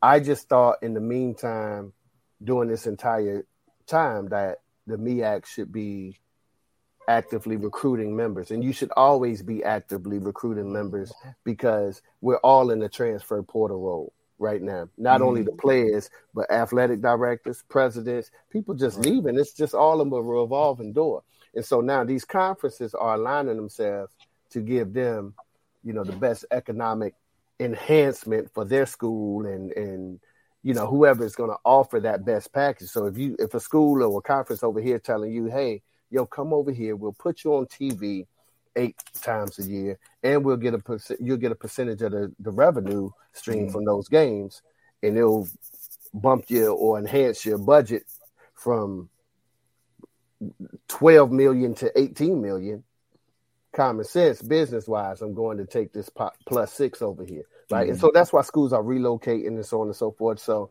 um, and then the latest is, you know, let's just address the elephant in the room. I don't know, but it's Howard, right? You heard Howard mm, is possibly yeah. going to the CAA, and so I, am no longer willing to take things for with a grain of salt. Like where there's smoke, they fire. Everybody ain't telling the same lie, so you know, everybody ain't saying how we're doing it and Howard ain't gonna do it. That's what how I look at it. And so I just think we all need to be actively, you know, looking for for for a safe space and a place for us to land. And um, but the decision makers on that is much bigger than my pay grade anyway. You know, I just coach above me now. Yeah, it's, it's, above me now. I'm sorry, it's above me now. you stupid, you stupid. it's above me now. oh my god! You know, it, it, it's funny. I saw this post earlier this week. You're the uh, second. Uh, you know, you're number two ranked uh, uh, basketball, uh, you know, college basketball coach on with Twitter mm-hmm. interactions on, on, on Twitter, mm-hmm. which which, is, which I of course find incredible as you being a HBCU coach. Mm-hmm. Okay, mm-hmm. um, how did look? How does it feel being an influencer? How does it feel being an influencer? You know, because you are, you are, man, you are. Okay. Yeah. I just you know what? I really don't look at it like that. I just look at it as me being myself. It goes mm-hmm. back to that speech I gave at the boys club, and I told you everybody was in there crying and you know, oh, the boohooing. What I found out is that, you know, my life and my story is unique. I understand it. It's rare, right? Not every coach was from a Lane Street type of atmosphere. They didn't have my story in terms most of, of them weren't. Most right, of them weren't. Right. Like it's 350 of us. 348 of them. Had, most of them had doors open for them. There you go. And and some yeah. nepotism and all of those right, things. Right. Yeah, so yeah, yeah. I understand that when I speak, a lot of people listen because it's like taking a trip to the safari. Yep. and being close enough to the animals to be able to see them but not feeling endangered. Don't you come on this show acting like that? Don't you come on this show? Like, yeah. It's like you, you, you, you, get to ride close yeah. to the safari. Yeah. And now yeah. you're really close enough yeah. to the animals, but but you're not threatened. Right, you feel safe. You're like, hey, I see you, I see you, I see you. Right, and so that's how it is with Twitter. Like, I take you close enough, yeah. to paint that picture of what it was like to be on Lane Street or what it's like to have the HBCU experience or really speak your mind because most coaches got to be politically correct and they can't say what they say and I don't be outrageous. I just say I just say the truth. If If a kid dies in the middle of the street at the arms of a of a if a black kid dies in the middle of the street at the arms of a cop, I'm gonna say something. Mhm. Right. You follow what I'm saying? And Right. years ago, I just said, and it kind of just took off. But I was just being completely honest. I said, "Yo, it's it's really weird because you have all these white coaches that I see. Um, they're on Twitter, Instagram, Facebook, and after games, they're dancing." And they know our latest dances, they know our latest rap Mhm. songs, and so on and so Mhm. forth, just enough to get a 15 second clip and it go viral. And I Mhm. said, most of these coaches in football and basketball, their grandkids' kids have generational wealth because kids that was the complexion of George Floyd could run a football or shoot a basketball. Mhm. correct. I said, now that's the truth. I Yeah. said, but the moment that kid that's the complexion of George Floyd is shot dead in the street, nobody, Nobody says ain't anything. They ain't It's got nothing to say. Yeah. So LeVelle, that here here back circle back to the like level up, level up, level up. So for you, some would think, not necessarily me, but some would think that the next level up would be like a high tier D one school, and I'm talking way out of my like. Wheelhouse right you. here, I but you get me- you get me, you get me? you're going. Yeah, I already So at, at that, like, is part because if you were to make that next level up, that shit you was just talking probably would be in your contract that you couldn't couldn't necessarily Right. talk. You know what I'm saying? Right, so it right, would that be like a determining factor at all? I'm not saying that it's on the table. Y'all don't come for me or whatever. I'm not taking them from Central. I'm just saying that as you leave the HBCU world and enter into the white world, basically, these type of things are definitely part of the consideration of not only you as a candidate, but the school itself on whether to extend an offer to you. That's a great question. Um, and with that said, I never, I never really told anybody, Key. That's like, damn, y'all better than the people that get paid to ask me questions every day. every week. You know what I'm saying? You don't get paid, tape, baby. Don't get paid yet. It's all about passion. so, Yep. You do it for the culture. There you go. There you go. And that's what I love, man. Like that's that's real. Um, since I've been at Central, I think I've had nine, maybe ten job opportunities to leave. Mhm. Um, some has been made public, some has not been made public. Um, in that process, I've turned down two jobs that probably paid. No, not probably they did. They paid a million dollars or more, right? Um, I turned down three NBA jobs as a assistant coach on that level. Was one of Um, those the 76ers? Can you know what I'm saying? Just you Nah, what I it mean? wasn't the 76ers. I can tell you that. Oh man, we need you, man. We need you, coach. it, it wasn't that. You know what I'm saying? We need you, Uh, coach. but I will say, Key, over the past three years or uh, past couple of years, to answer your question, um, I think the thing that people have gravitated to has been in, in y'all y'all mentioned the Twitter interactions and stuff like that. It, it's been the authenticity, right? The Mhm. true authenticity is now being appreciated more so because we've had dialogue and we've had conversations. And I think people are smart enough to know that it's about their bottom line. And their bottom Yeah. line, most of their bottom lines are kids that look like me running up and down the floor. So they're going to need someone that can relate to those kids that look like me running up and down that floor. That's that's Um, one right. part of it. The other part of it is the Is- parents of the there you go. students that go to those There you- schools there you go. the the the fans of those because we all know black, black people don't buy a whole lot of basketball in NBA basketball. We Right. do, but go. not as much as as white people do. So they and have so to you're a hundred, you're a thousand, you're a thousand percent correct because the boosters, um, Hey, and the damn right. donors don't look Right. like me. The Right? And boosters. the ultimate decision makers, not they the don't other kind like of boosters. Right, right. Yeah, you stupid. Not the hood boosters. Not the We hood ain't, we ain't talking about. hood We ain't talking about. We, ain't talking about Jack and Polo. Yeah, Polo yeah, the yeah. donors, the donors. Good. Okay, I You know, got you the know. big boosters, the Oh, yeah.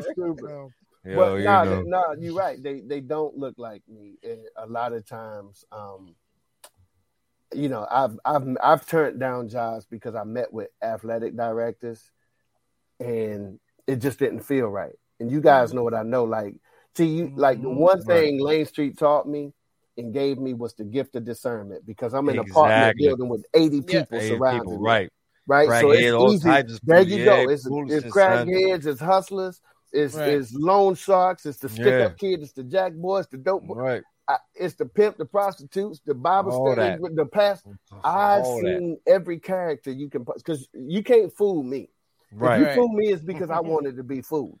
You know right. what I'm saying? But so that plays a lot. That plays a lot into it too. So at the end of the day, I guess what I'm saying is, I'm not going to put myself in a position where I can't be myself because I'm not talking right. reckless. Right.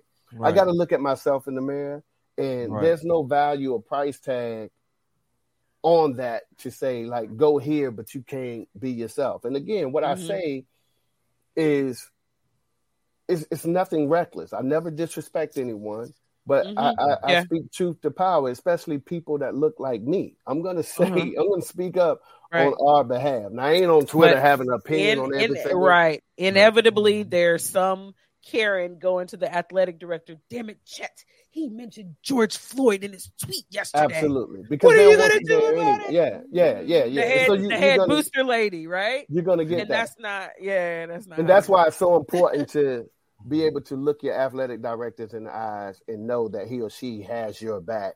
Mm-hmm. Um, right. You know, through the midst of it all, because part of your job is being it's the totality. Coaching is the totality, right? And so, mm-hmm. yeah, you're coaching a kid for two hours on the basketball floor, but what about 22 hours off the floor? Right? right. now, you got to speak truth to that mm-hmm. power because if that kid don't go pro, you got to teach him how to be a man, a husband, a head of household, and be a productive citizen yeah. out here you know, in this society. So that's why I try to be an open book at North Carolina Central. I got videos on where first thing we do when kids get to camp campus, we teach you how to be prepared for traffic stops with the cops. Yeah, yeah, right? that. That's yeah, what we do. Just yeah. mention that. Yeah, yeah. your job is to get home, not be a hero, not do anything. Just get home to mom. That's what we teach our kids, mm-hmm. right? And so right. we're teaching them all of these things. And I've been an open book. So anybody that's coming to Lure LeVelle Moton, if you've done any of your homework, you know this is what he's about. This is what he stands for. And, you know, that's what it is. Okay, look, Eagle Land. All right.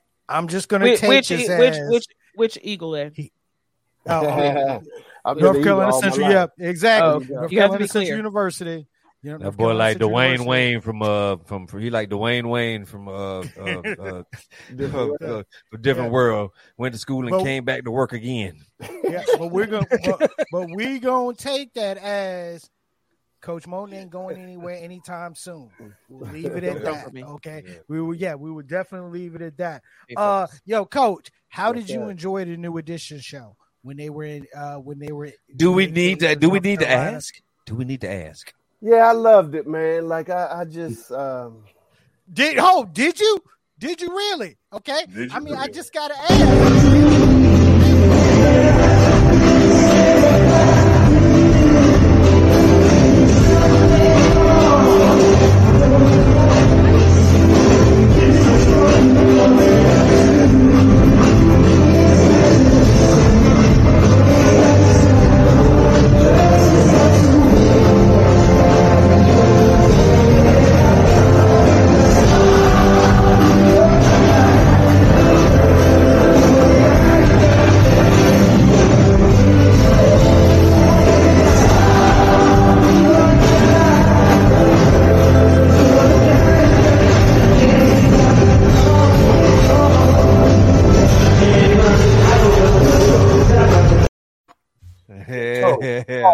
Y'all get it off.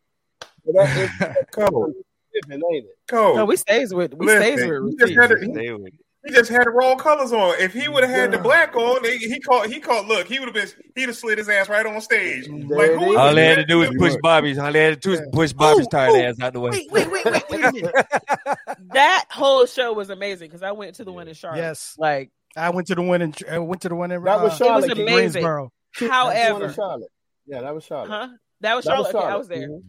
Mm-hmm. I would like to say, and I would, would like you to get a message to uh, Bell Biv and DeVoe. Okay. Uh, uh, I grew up wanting to be a BBD dancer. And the last time I saw them prior to that show was at DPAC for like Central's homecoming thing or something like mm-hmm, that mm-hmm. years ago. It's probably like seven, eight, nine years ago. Mm-hmm. Those dancers were dope. These new dancers, they just be doing the steps. I don't think they feel feel DVD. Feel the BBD. They don't they feel don't that, feel you know. They hit, just, they you know, they're, not hitting that. They're not hitting it. They're not hitting it. Yeah, they're not hitting it. Yeah, yeah. They didn't have that. They didn't. Well, you know, it was a, it was a. I don't know if you know this. Their choreographer is a guy by the name of Brooke Payne. Brooke um, Payne. Yep. Yep. He's, he, he's Ronnie's uncle. Uh-huh. Um, when we lived in Boston, like talent shows were the thing, right? So yeah. every every week right, we were right, trying right. to do talent shows, and everybody was trying to get Brooke. And so I named my daughter after Brooke, right? So my oh, daughter's Brooke, and so wow, they wow. share the same birthday and all of those things or whatever, whatever.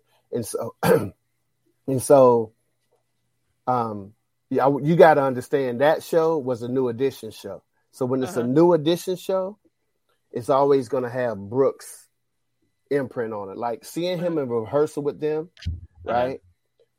They still act like they're 12 years old when he's oh wow yeah. right. You know that teacher that walks into the classroom and you just tighten up because it's uh-huh. you know that's yeah. that's Brooke to them. Lord, so, if Miss McFadden was still alive, there today, you go. Yeah, right, right. Great. and so that whole style of new edition and what you see, um, it comes from Brooke Payne. Brooke was uh-huh. a Brooke was the Show choreographer me. and dancer, and he was mm-hmm. in this mm-hmm. group called A Touch of Blue, and they they kind of patterned themselves. Now I'm going back old school. Now yeah. it was a group called mm-hmm. Blue Magic. Blue Magic. Yep, yep, yep, yep, yep. Got Blue Magic was Brooks' yes. idols, so he just took that and placed it on some little boys, and that's his mm-hmm. whole style. Mm-hmm. So when you see a new edition show, it's going to be pretty hands, hands all hands, that, da, da, da, da. But then when you get to Bell Biv DeVoe, that's gonna be just like straight hood. Yeah. That's new edition when they're not on stage. That's who they yeah. are, you know. Da, da, da. So yeah. no, nah, it's dope. It's dope, and he he does a good job of like. Yeah, it was a it was a good show, and the, the choreography was great. I just think the mm. feeling, like they're a young, yeah. young, young girls, yeah, and they just didn't, you know. I don't feel like they felt it like we feel it. No, I got. Did you see the RBR uh, RBRM show, the Ronnie Bobby Ricky and Mike show? What? Um, no, yeah. what? yeah, no. a couple what? of years ago, they, a couple of years ago, they were touring. Uh, they did it. So you, would have loved that, that because yeah. that was just mm-hmm. more like, yeah, more BBD because Johnny and Raph didn't go on that tour. Mm-hmm. You know what I'm saying? Mm-hmm. So that was just more that. Yeah. Now, LeVelle, I will say this: I'm mad that I never got a chance to see the Heads of State tour, and that, that was, was a tour too. with yeah, that was a tour with uh with Ralph mm-hmm. uh, with Johnny mm-hmm. and with Bobby, the voices yeah. of yeah. Uh, of New Edition. I'm a New Edition head too, so yeah. you know. Me uh, too, and that uh, Any Heartbreak album is one of the greatest albums in R&B history. Time. I'm, I'm, sorry, right? yeah, that, that, Jim, Jimmy Jam and Terry Lewis. Jimmy Jam and Terry Lewis. So, li- so listen, Vel. So when, when you were watching the biopic, mm-hmm. were you that were you that dude that was sitting there because you know you know these guys? Were you yeah. that dude sitting there like, okay, yeah, that's true to life. Okay, now that's that's some bullshit. All right, poetic right. license. Were right, you that right. dude? I, I, was exactly that dude because I, I, went on, I went on the I went on the set. Um, they told me to come on the set for a couple of days, and so I saw when they were shooting the movie actually, and I thought like because I really thought it was going to be corny. Honestly, mm-hmm. I'm like, man, y'all can't. Me too, but it was really movie. good. Right. Shit was really good, right? And so then good. right after that, Bob shot his movie and he asked me to come to Atlanta, and I went down there and I watched him, more shocking. you know, do do shocking. his, and I was like, "Yo, y'all got these characters like up to par." So when I saw Woody, I was like, "Yo, this you." And so even in the new edition biopic, what's crazy is, and I, will pull up the picture, like it's it's it's wild. My cousin was in the original group. Shout out to Trav, Trav Pettus, right? Mm-hmm. And so I don't know if you remember in the show, it was Trav and Corey but Corey, yeah, yeah, like so, but they ended up leaving because Trav just wanted to hoop. He ain't want to rehearse every day. You know what I'm saying? He's like, man, I'm a basketball player, and so that's when Brooke went to Cathedral Projects. Cathedral is down the street from Orchard Park, and he got his nephew Ronnie, right? And mm-hmm. that's when he brought Ronnie back into the group. So I'm looking at all this stuff go, and I just remember Raph in the projects. Raph was always the karate dude, so he was like the Bruce Lee dude with the nunchucks by himself, right? Because me, Raph, and Rick stayed in the same building. Mike stayed across mm-hmm. the street, and so it was it was up to par, and it was up to form. And I, the one thing I loved it, they were all on set, and those characters spent a lot of time with each one of them, getting their accents, mm-hmm. getting their ways, just learning things. And the beautiful thing about it was they all learned things about each other that they never really even knew about themselves, right? So they didn't even know that Raph had declined the solo career and decided to stay with the group, right? Uh-huh. You know what I'm saying? Like at 12 years old, right? That's loyalty, right? They they was like, yo, we need you to, you know, because Raph voice is distinctive, right. right? Even to this day, it's distinctive, and so people didn't know that Raph decided to say, nah, I'm from OP, I don't, I don't, I don't get down like that because he was loyal to them. That was great. People always wondered why Bob acted the way he did.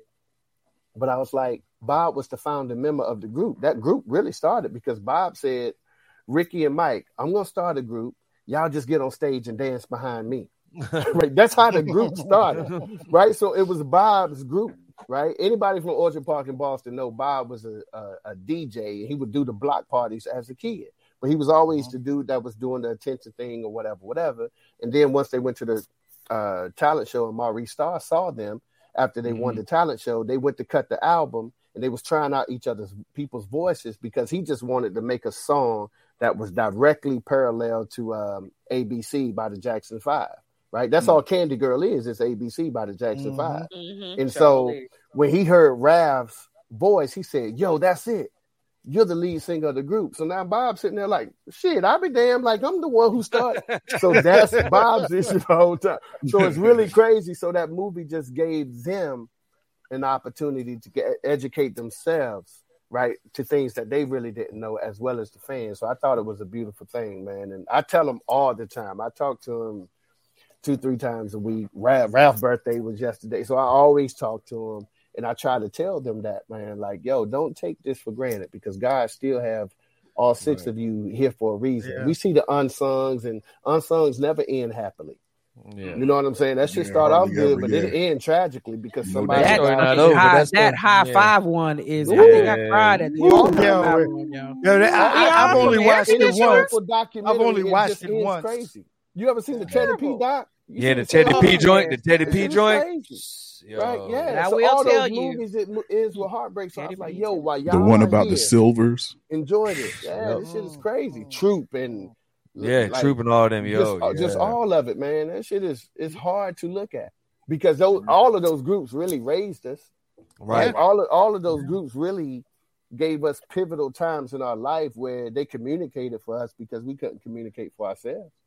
You know, man, I would love to talk to New Edition and ask them like how do they feel about the non-existence of the the the black boy band now? That's crazy. You know no, no, more boy band. I, I would I would love to talk no to them about whatsoever. that. Not no you know black, not no black them, bands. That's right. what makes them boy continue bands. to be relevant, and that's mm-hmm. what makes them, you know, immortal. Kind of. I'm gonna show you a picture. I don't know if y'all can see this. This is kind of oh shit. I don't even know how to do that. All right, can y'all see this picture? Yeah, we can yeah, see we can see it. Yeah. All right, that's my. Okay, I'm gonna point because I don't. Nah, this is so. This is my left hand. It got it backwards. The, the, that's my that's them. That's my cousin Travis. Um, mm. you see Bob mm. on the far mm. wing. You see Ralph in white pants. You see Rick in the back. Oh, right. Hold on. You that's see crazy. you see Mike, and then you see mm-hmm. Trav. That was the original New Edition right there. Wow. Wow. like, I rated my mom's photo album and like I got pictures you you wouldn't believe right. this shit. Like it's it's crazy, right? So that's what it was. so crazy. Wow. He like that fourth member of Boyz II Men. The motherfucker just left. He done tall him. the tall nigga. Man, he just hold gone. on, don't yeah. do him that, man. No, it was four niggas. Four. Yeah, yeah, don't, yeah, don't do him like that. Don't do him like that. Don't do him like that. He said don't come to Philly. Yeah. There was, there was four niggas. There was four niggas in Boyz II Men, man. There was four niggas. he had, he had, he had, he had some he had back issues, and they weren't treating him right. You know what I'm saying? They don't, they don't never like the, the, the nigga with the deep voice. You know what I'm saying? They'll never treat him right. He'll never get the real fat. yeah, he he got um he Yeah, got, like, yeah, yeah. scoliosis or something. Yeah, right? something Yeah. like that. Yeah, Yeah. yeah. That's Mm. what happened to him, man. Yeah, Yeah, yeah. Don't like said, yeah. yeah look, look, don't don't don't do do him like that. And look, coach, man, look, and I just gotta drop one more video on you just real quick. Just real Let's quick, okay? Because we talked about you being an influencer, okay? And Uh, influencer so much that I have never hold on. Oh my God. I god. have never ever seen a HBCU coach do this. This. yeah, yo. Yo, When I saw Hit that it one more video, I time, was like, Perry. yo, Hit it. Hit it one more time. Hit it one more time. that? What's that? Yo, What's that? What's this- Do it again, do it again.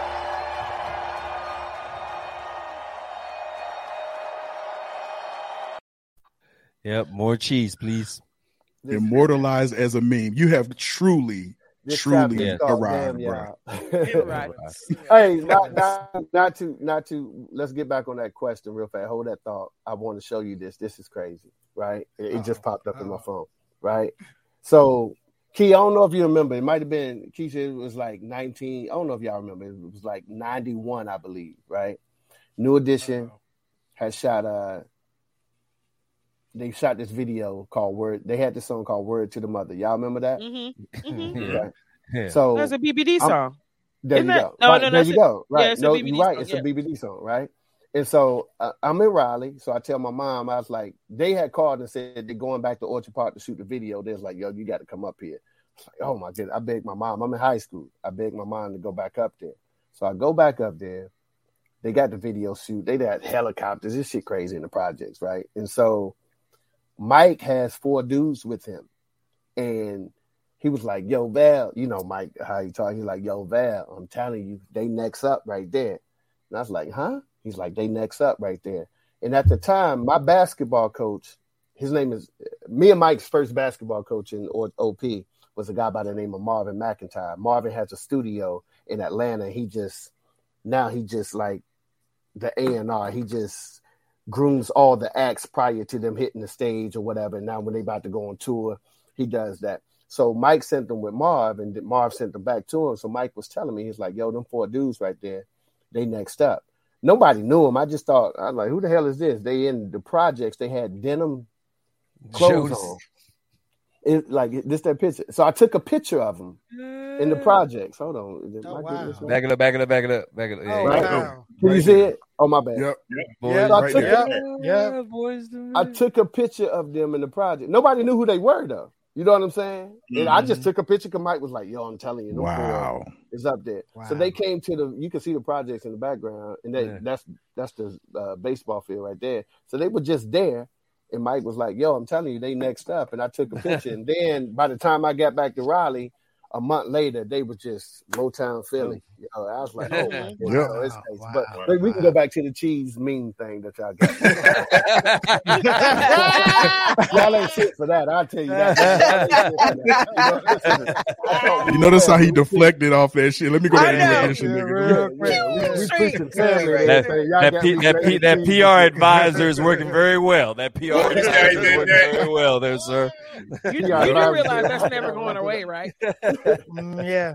It's, It's probably like if I go if I go Yep. to gifts in Facebook to do a reaction to somebody's comment Shut up. It's gonna search be for there. cheese, it's Yep. probably on there. Yeah. But then they started the next day when I thought it calmed down. They started hitting me with like the pencil sharpener thing. It was like, Yeah. so you, you got a fly outfit on and you go sharpen your pencil. I was like, damn, man, it was crazy. I saw It was, it was crazy, man. Everybody just on your neck about it, man. So it ain't it ain't no fun going viral. I'll tell you that. that shit ain't fun. Yeah. but but you but but you, but at least you know it's forever. Okay, It's forever. it is. Yeah, it, it, it is pretty pretty much. Fuck that shit. I'm Your in pencil NFT that shit. Fuck that. I'm NFT. NFT in that shit. NFT. That shit. Fuck that. Give me that. Somebody Uh, so, coach, one more quick question. Okay, Yes, sir. are um are you doing the um uh the, the event, the event, and I apologize. The um the single mother salute. Yes, uh, will you be doing that again this year? Yes, sir. That's every year. I think this will be our eighth, ninth year into full okay. effect. Okay. We just, um, man, it's the most amazing event, right? Because it's named after my mom. It's an honor of my mom. I also give away 10 awards and she, she reads all the letters and she decides the winners. And, you know, it's, we probably give away, we honor 150 single moms each year in the Triangle community. And all they, all they got to do is just be nominated by somebody. Hell, they can nominate themselves. We ain't that tricky on it. Just send an email to Vel Kids and say, look, I want to come to the single moms. And that's it. And then from there, they just, if they want, they tell, they, they submit a, I don't want to say an essay, but they just submit a line or two or however long or short they want it to be on why they should be single mother of the year. And that's where I get to know them. And the only people that read the stories are myself and my mom. And those stories are incredible, man. Like it, it breaks your heart, right? You're looking at a beautiful woman who has herself together externally, but she done been through hell and back inside. You know what I'm saying? But she's still able to smile throughout the face of adversity.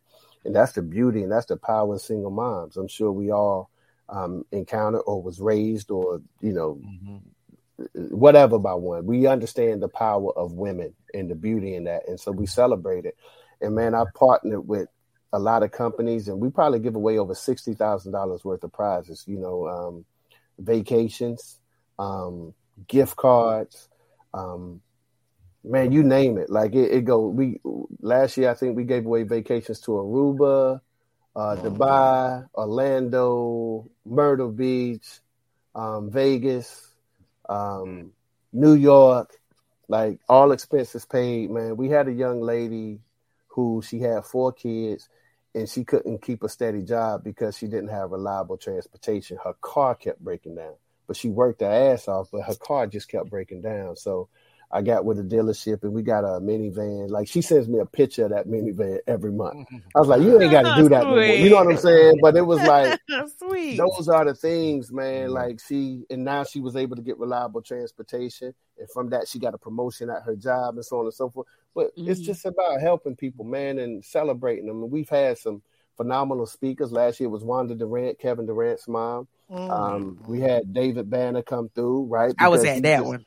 Yeah, yeah. So Banner came through. Um, uh, we had uh, what's Terri from the, the, Steve Harvey show, Terri Vaughn. Terri Vaughn. Okay. Um, okay. Terri Vaughn, you know, came through. Um, we've been in contact with Monica and Brandy this year. You know what I'm saying to see if they want to come. So it's it's it's all Both incredible. They gonna fight? Would you? Would you? Would you? Would you? I don't want them to fight. We got to be. Either what, what you got for some? What you, what you, got for some black single fathers? I'm about to. I'm about to damn adopt like five white children. Uh, no, I need to do no, that. You know what I'm gonna do for the men? what I want to do for the fellas is um, what I want to do for the fellas is uh, a, a daddy daughter dance, right? Mm. So we can all take our daughters to dances and you know just spend that time together dope, with them too, man. so I want to, you know, we'll call it the girl dad dance or something. So right, you know, that's that's dope. coming up next, man. I'm always coming up with ideas, and my wife be like, "Damn, sit your ass down somewhere." You know like you just did way too much. you know what I'm saying? And I do, but man, so many mm-hmm. people did so much for me, man, and I can't right, forget. Right, that. most definitely, man. Look, ladies and gentlemen, uh, look, make sure you follow this man on all of your social media platforms. Okay. Make sure, especially you, Twitter, where he be talking that shit. Exactly. Look, Damn, I gotta talk to you about sure, that. I can't be on Twitter all the time. Make sure you go by his website, coachlavelmoten.com. Okay. Yes, yes. Um, get to get to know and get to learn the LeVelle Cares Foundation. I mean, sorry, the Vel Cares, Vel Cares Foundation. Fa- Foundation. Okay. Um, look, coach, man, look, the closer that we get to, uh, you know, get to the, uh, you know, single mother salutes. Okay. You're welcome to come back on. Okay. We've That's really, really and truly have enjoyed this conversation. Uh, ladies and gentlemen, coach of our beloved North Carolina Central University, Coach LeVelle Moton. And thank Enloe you. Eagle Thank you. alumni. Yeah, and Enloe alumni as well. You should- Thank you. Fuck all- uh, you. Fuck all Thank that. Fuck Thank all you for that. coming through the straight to Fuck all that. Lane Thank. Street all day. Lane Street man. Chavis height all. Lane Street all day, man. I appreciate you, man. Thank you guys. I had a blast, man. Yeah, man. Really appreciate you, bro. Really appreciate you. Thanks for coming through, man. No doubt. Anytime. Please Dude, call. love me. you, Make dude, man. back Most Again, love you, boss. Love you, Oh, Key. Take Trust care. y'all. me, we will. My You bad. know. Absolutely. All right, my guy. Appreciate y'all. Good night, brother. Woo, man! Look, uh, Y'all that love was it. a beautiful. You put That was you so put him good, on big screen screen on purpose because our show was about to put all of y'all out of here except for me and him because we're the ones that went to Enloe High School in Raleigh, North Carolina. Oh Lord, Lord. Look, Nobody cares. But um excuse me. Everybody cares. yeah, exactly, exactly. Look, Everybody ladies cares. and- ladies and gentlemen, once again, thank you for joining us on Straight to Tape. You know you can catch us Tuesdays, 8 p.m. Eastern Standard Time, right here on Facebook Live, on YouTube, and on Twitch. Audio version of Straight to Tape, which is now powered by Acast. You can catch that on all of your favorite podcasting platforms. This episode will be up real soon for your audio, for you, for your audio and oral pleasure. Um, You know what, man? Oh boy, Niggas are right. I like I got I got it. I got it. Oral pleasure. Okay. All Go ahead. Go ahead. But, but- but- yeah, I got it. I got it. Uh, no, no, no. Uh, My fingers no. on the trigger right now. I would just like to let you know that. Lord, Lord, Lord. Follow us Right, on our social media platforms. Uh, make sure you, you know, make sure you hit us up on our, uh, you know, at uh, S2T Media, our YouTube channel. Your bishop, bishop, What's up? I'm here, baby. yo, man, You know what I'm yo, saying? yo, Listen. what you, yo, bro, what you got going on tomorrow on Intelligence? Tomorrow, man, we're gonna we're gonna we're gonna dive deep in some of the um some of the things that's going on with America. You know what I'm saying? Uh I think we're supposed to, I think we're supposed to have the street flavor the street flavor people on. I don't know. I got I got to clear with Sam's uh, to see if it come on this week. Uh, but yeah, man. Oh uh, yeah, yeah. I f- keep on forgetting. You did call. You did call out DJ Sam. I and sure I know I know I didn't just call out DJ Sam's. I called out the whole damn Street Flavor mix. The street first off, y'all if y'all have a chance, check out all stuff from Street Flavor uh music and the conglomerate. It's a dope situation. But also fuck the motherfuckers because guess what? You know what I'm saying? Don't Because that. I'm Don't the do friend. that. Don't do I'm that. their friend. They should have hit me up in my inbox like, "Hey Bishop, let let put together an interview." I don't have. I got a whole bunch of celebrity friends that don't like me. You have a whole bunch of non-celebrity friends that don't like you. So what? Well, then, then, then there it is. But I At I love have- you. I love you. At least I have That's all that friends. You know what I'm saying? Like a lot of us don't.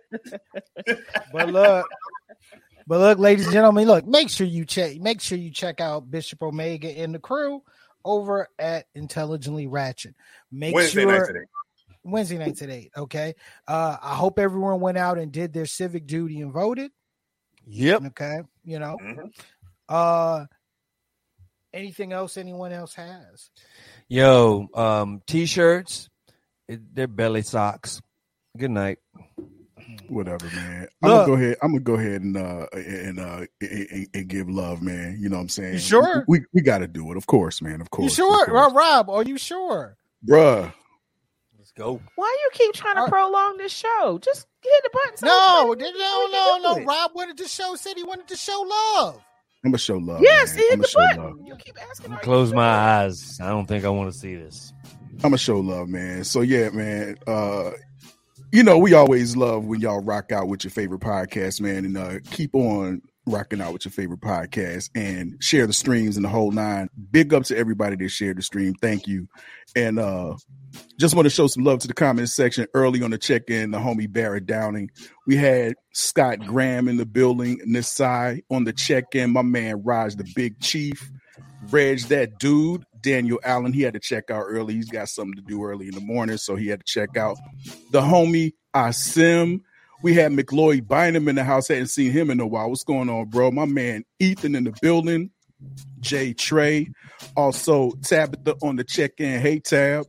Uh Reacts, we had Latarsha Singleton, we had Natasha Evans Farrington, we had the homie Asim, of course, Tanya T, Lynn Carter, and Neatrice Holmes.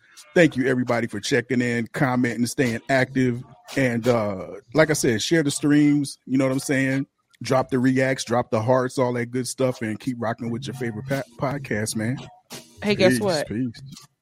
Some of those people you gave love to went to Enloe High School. Let's yep. continue on.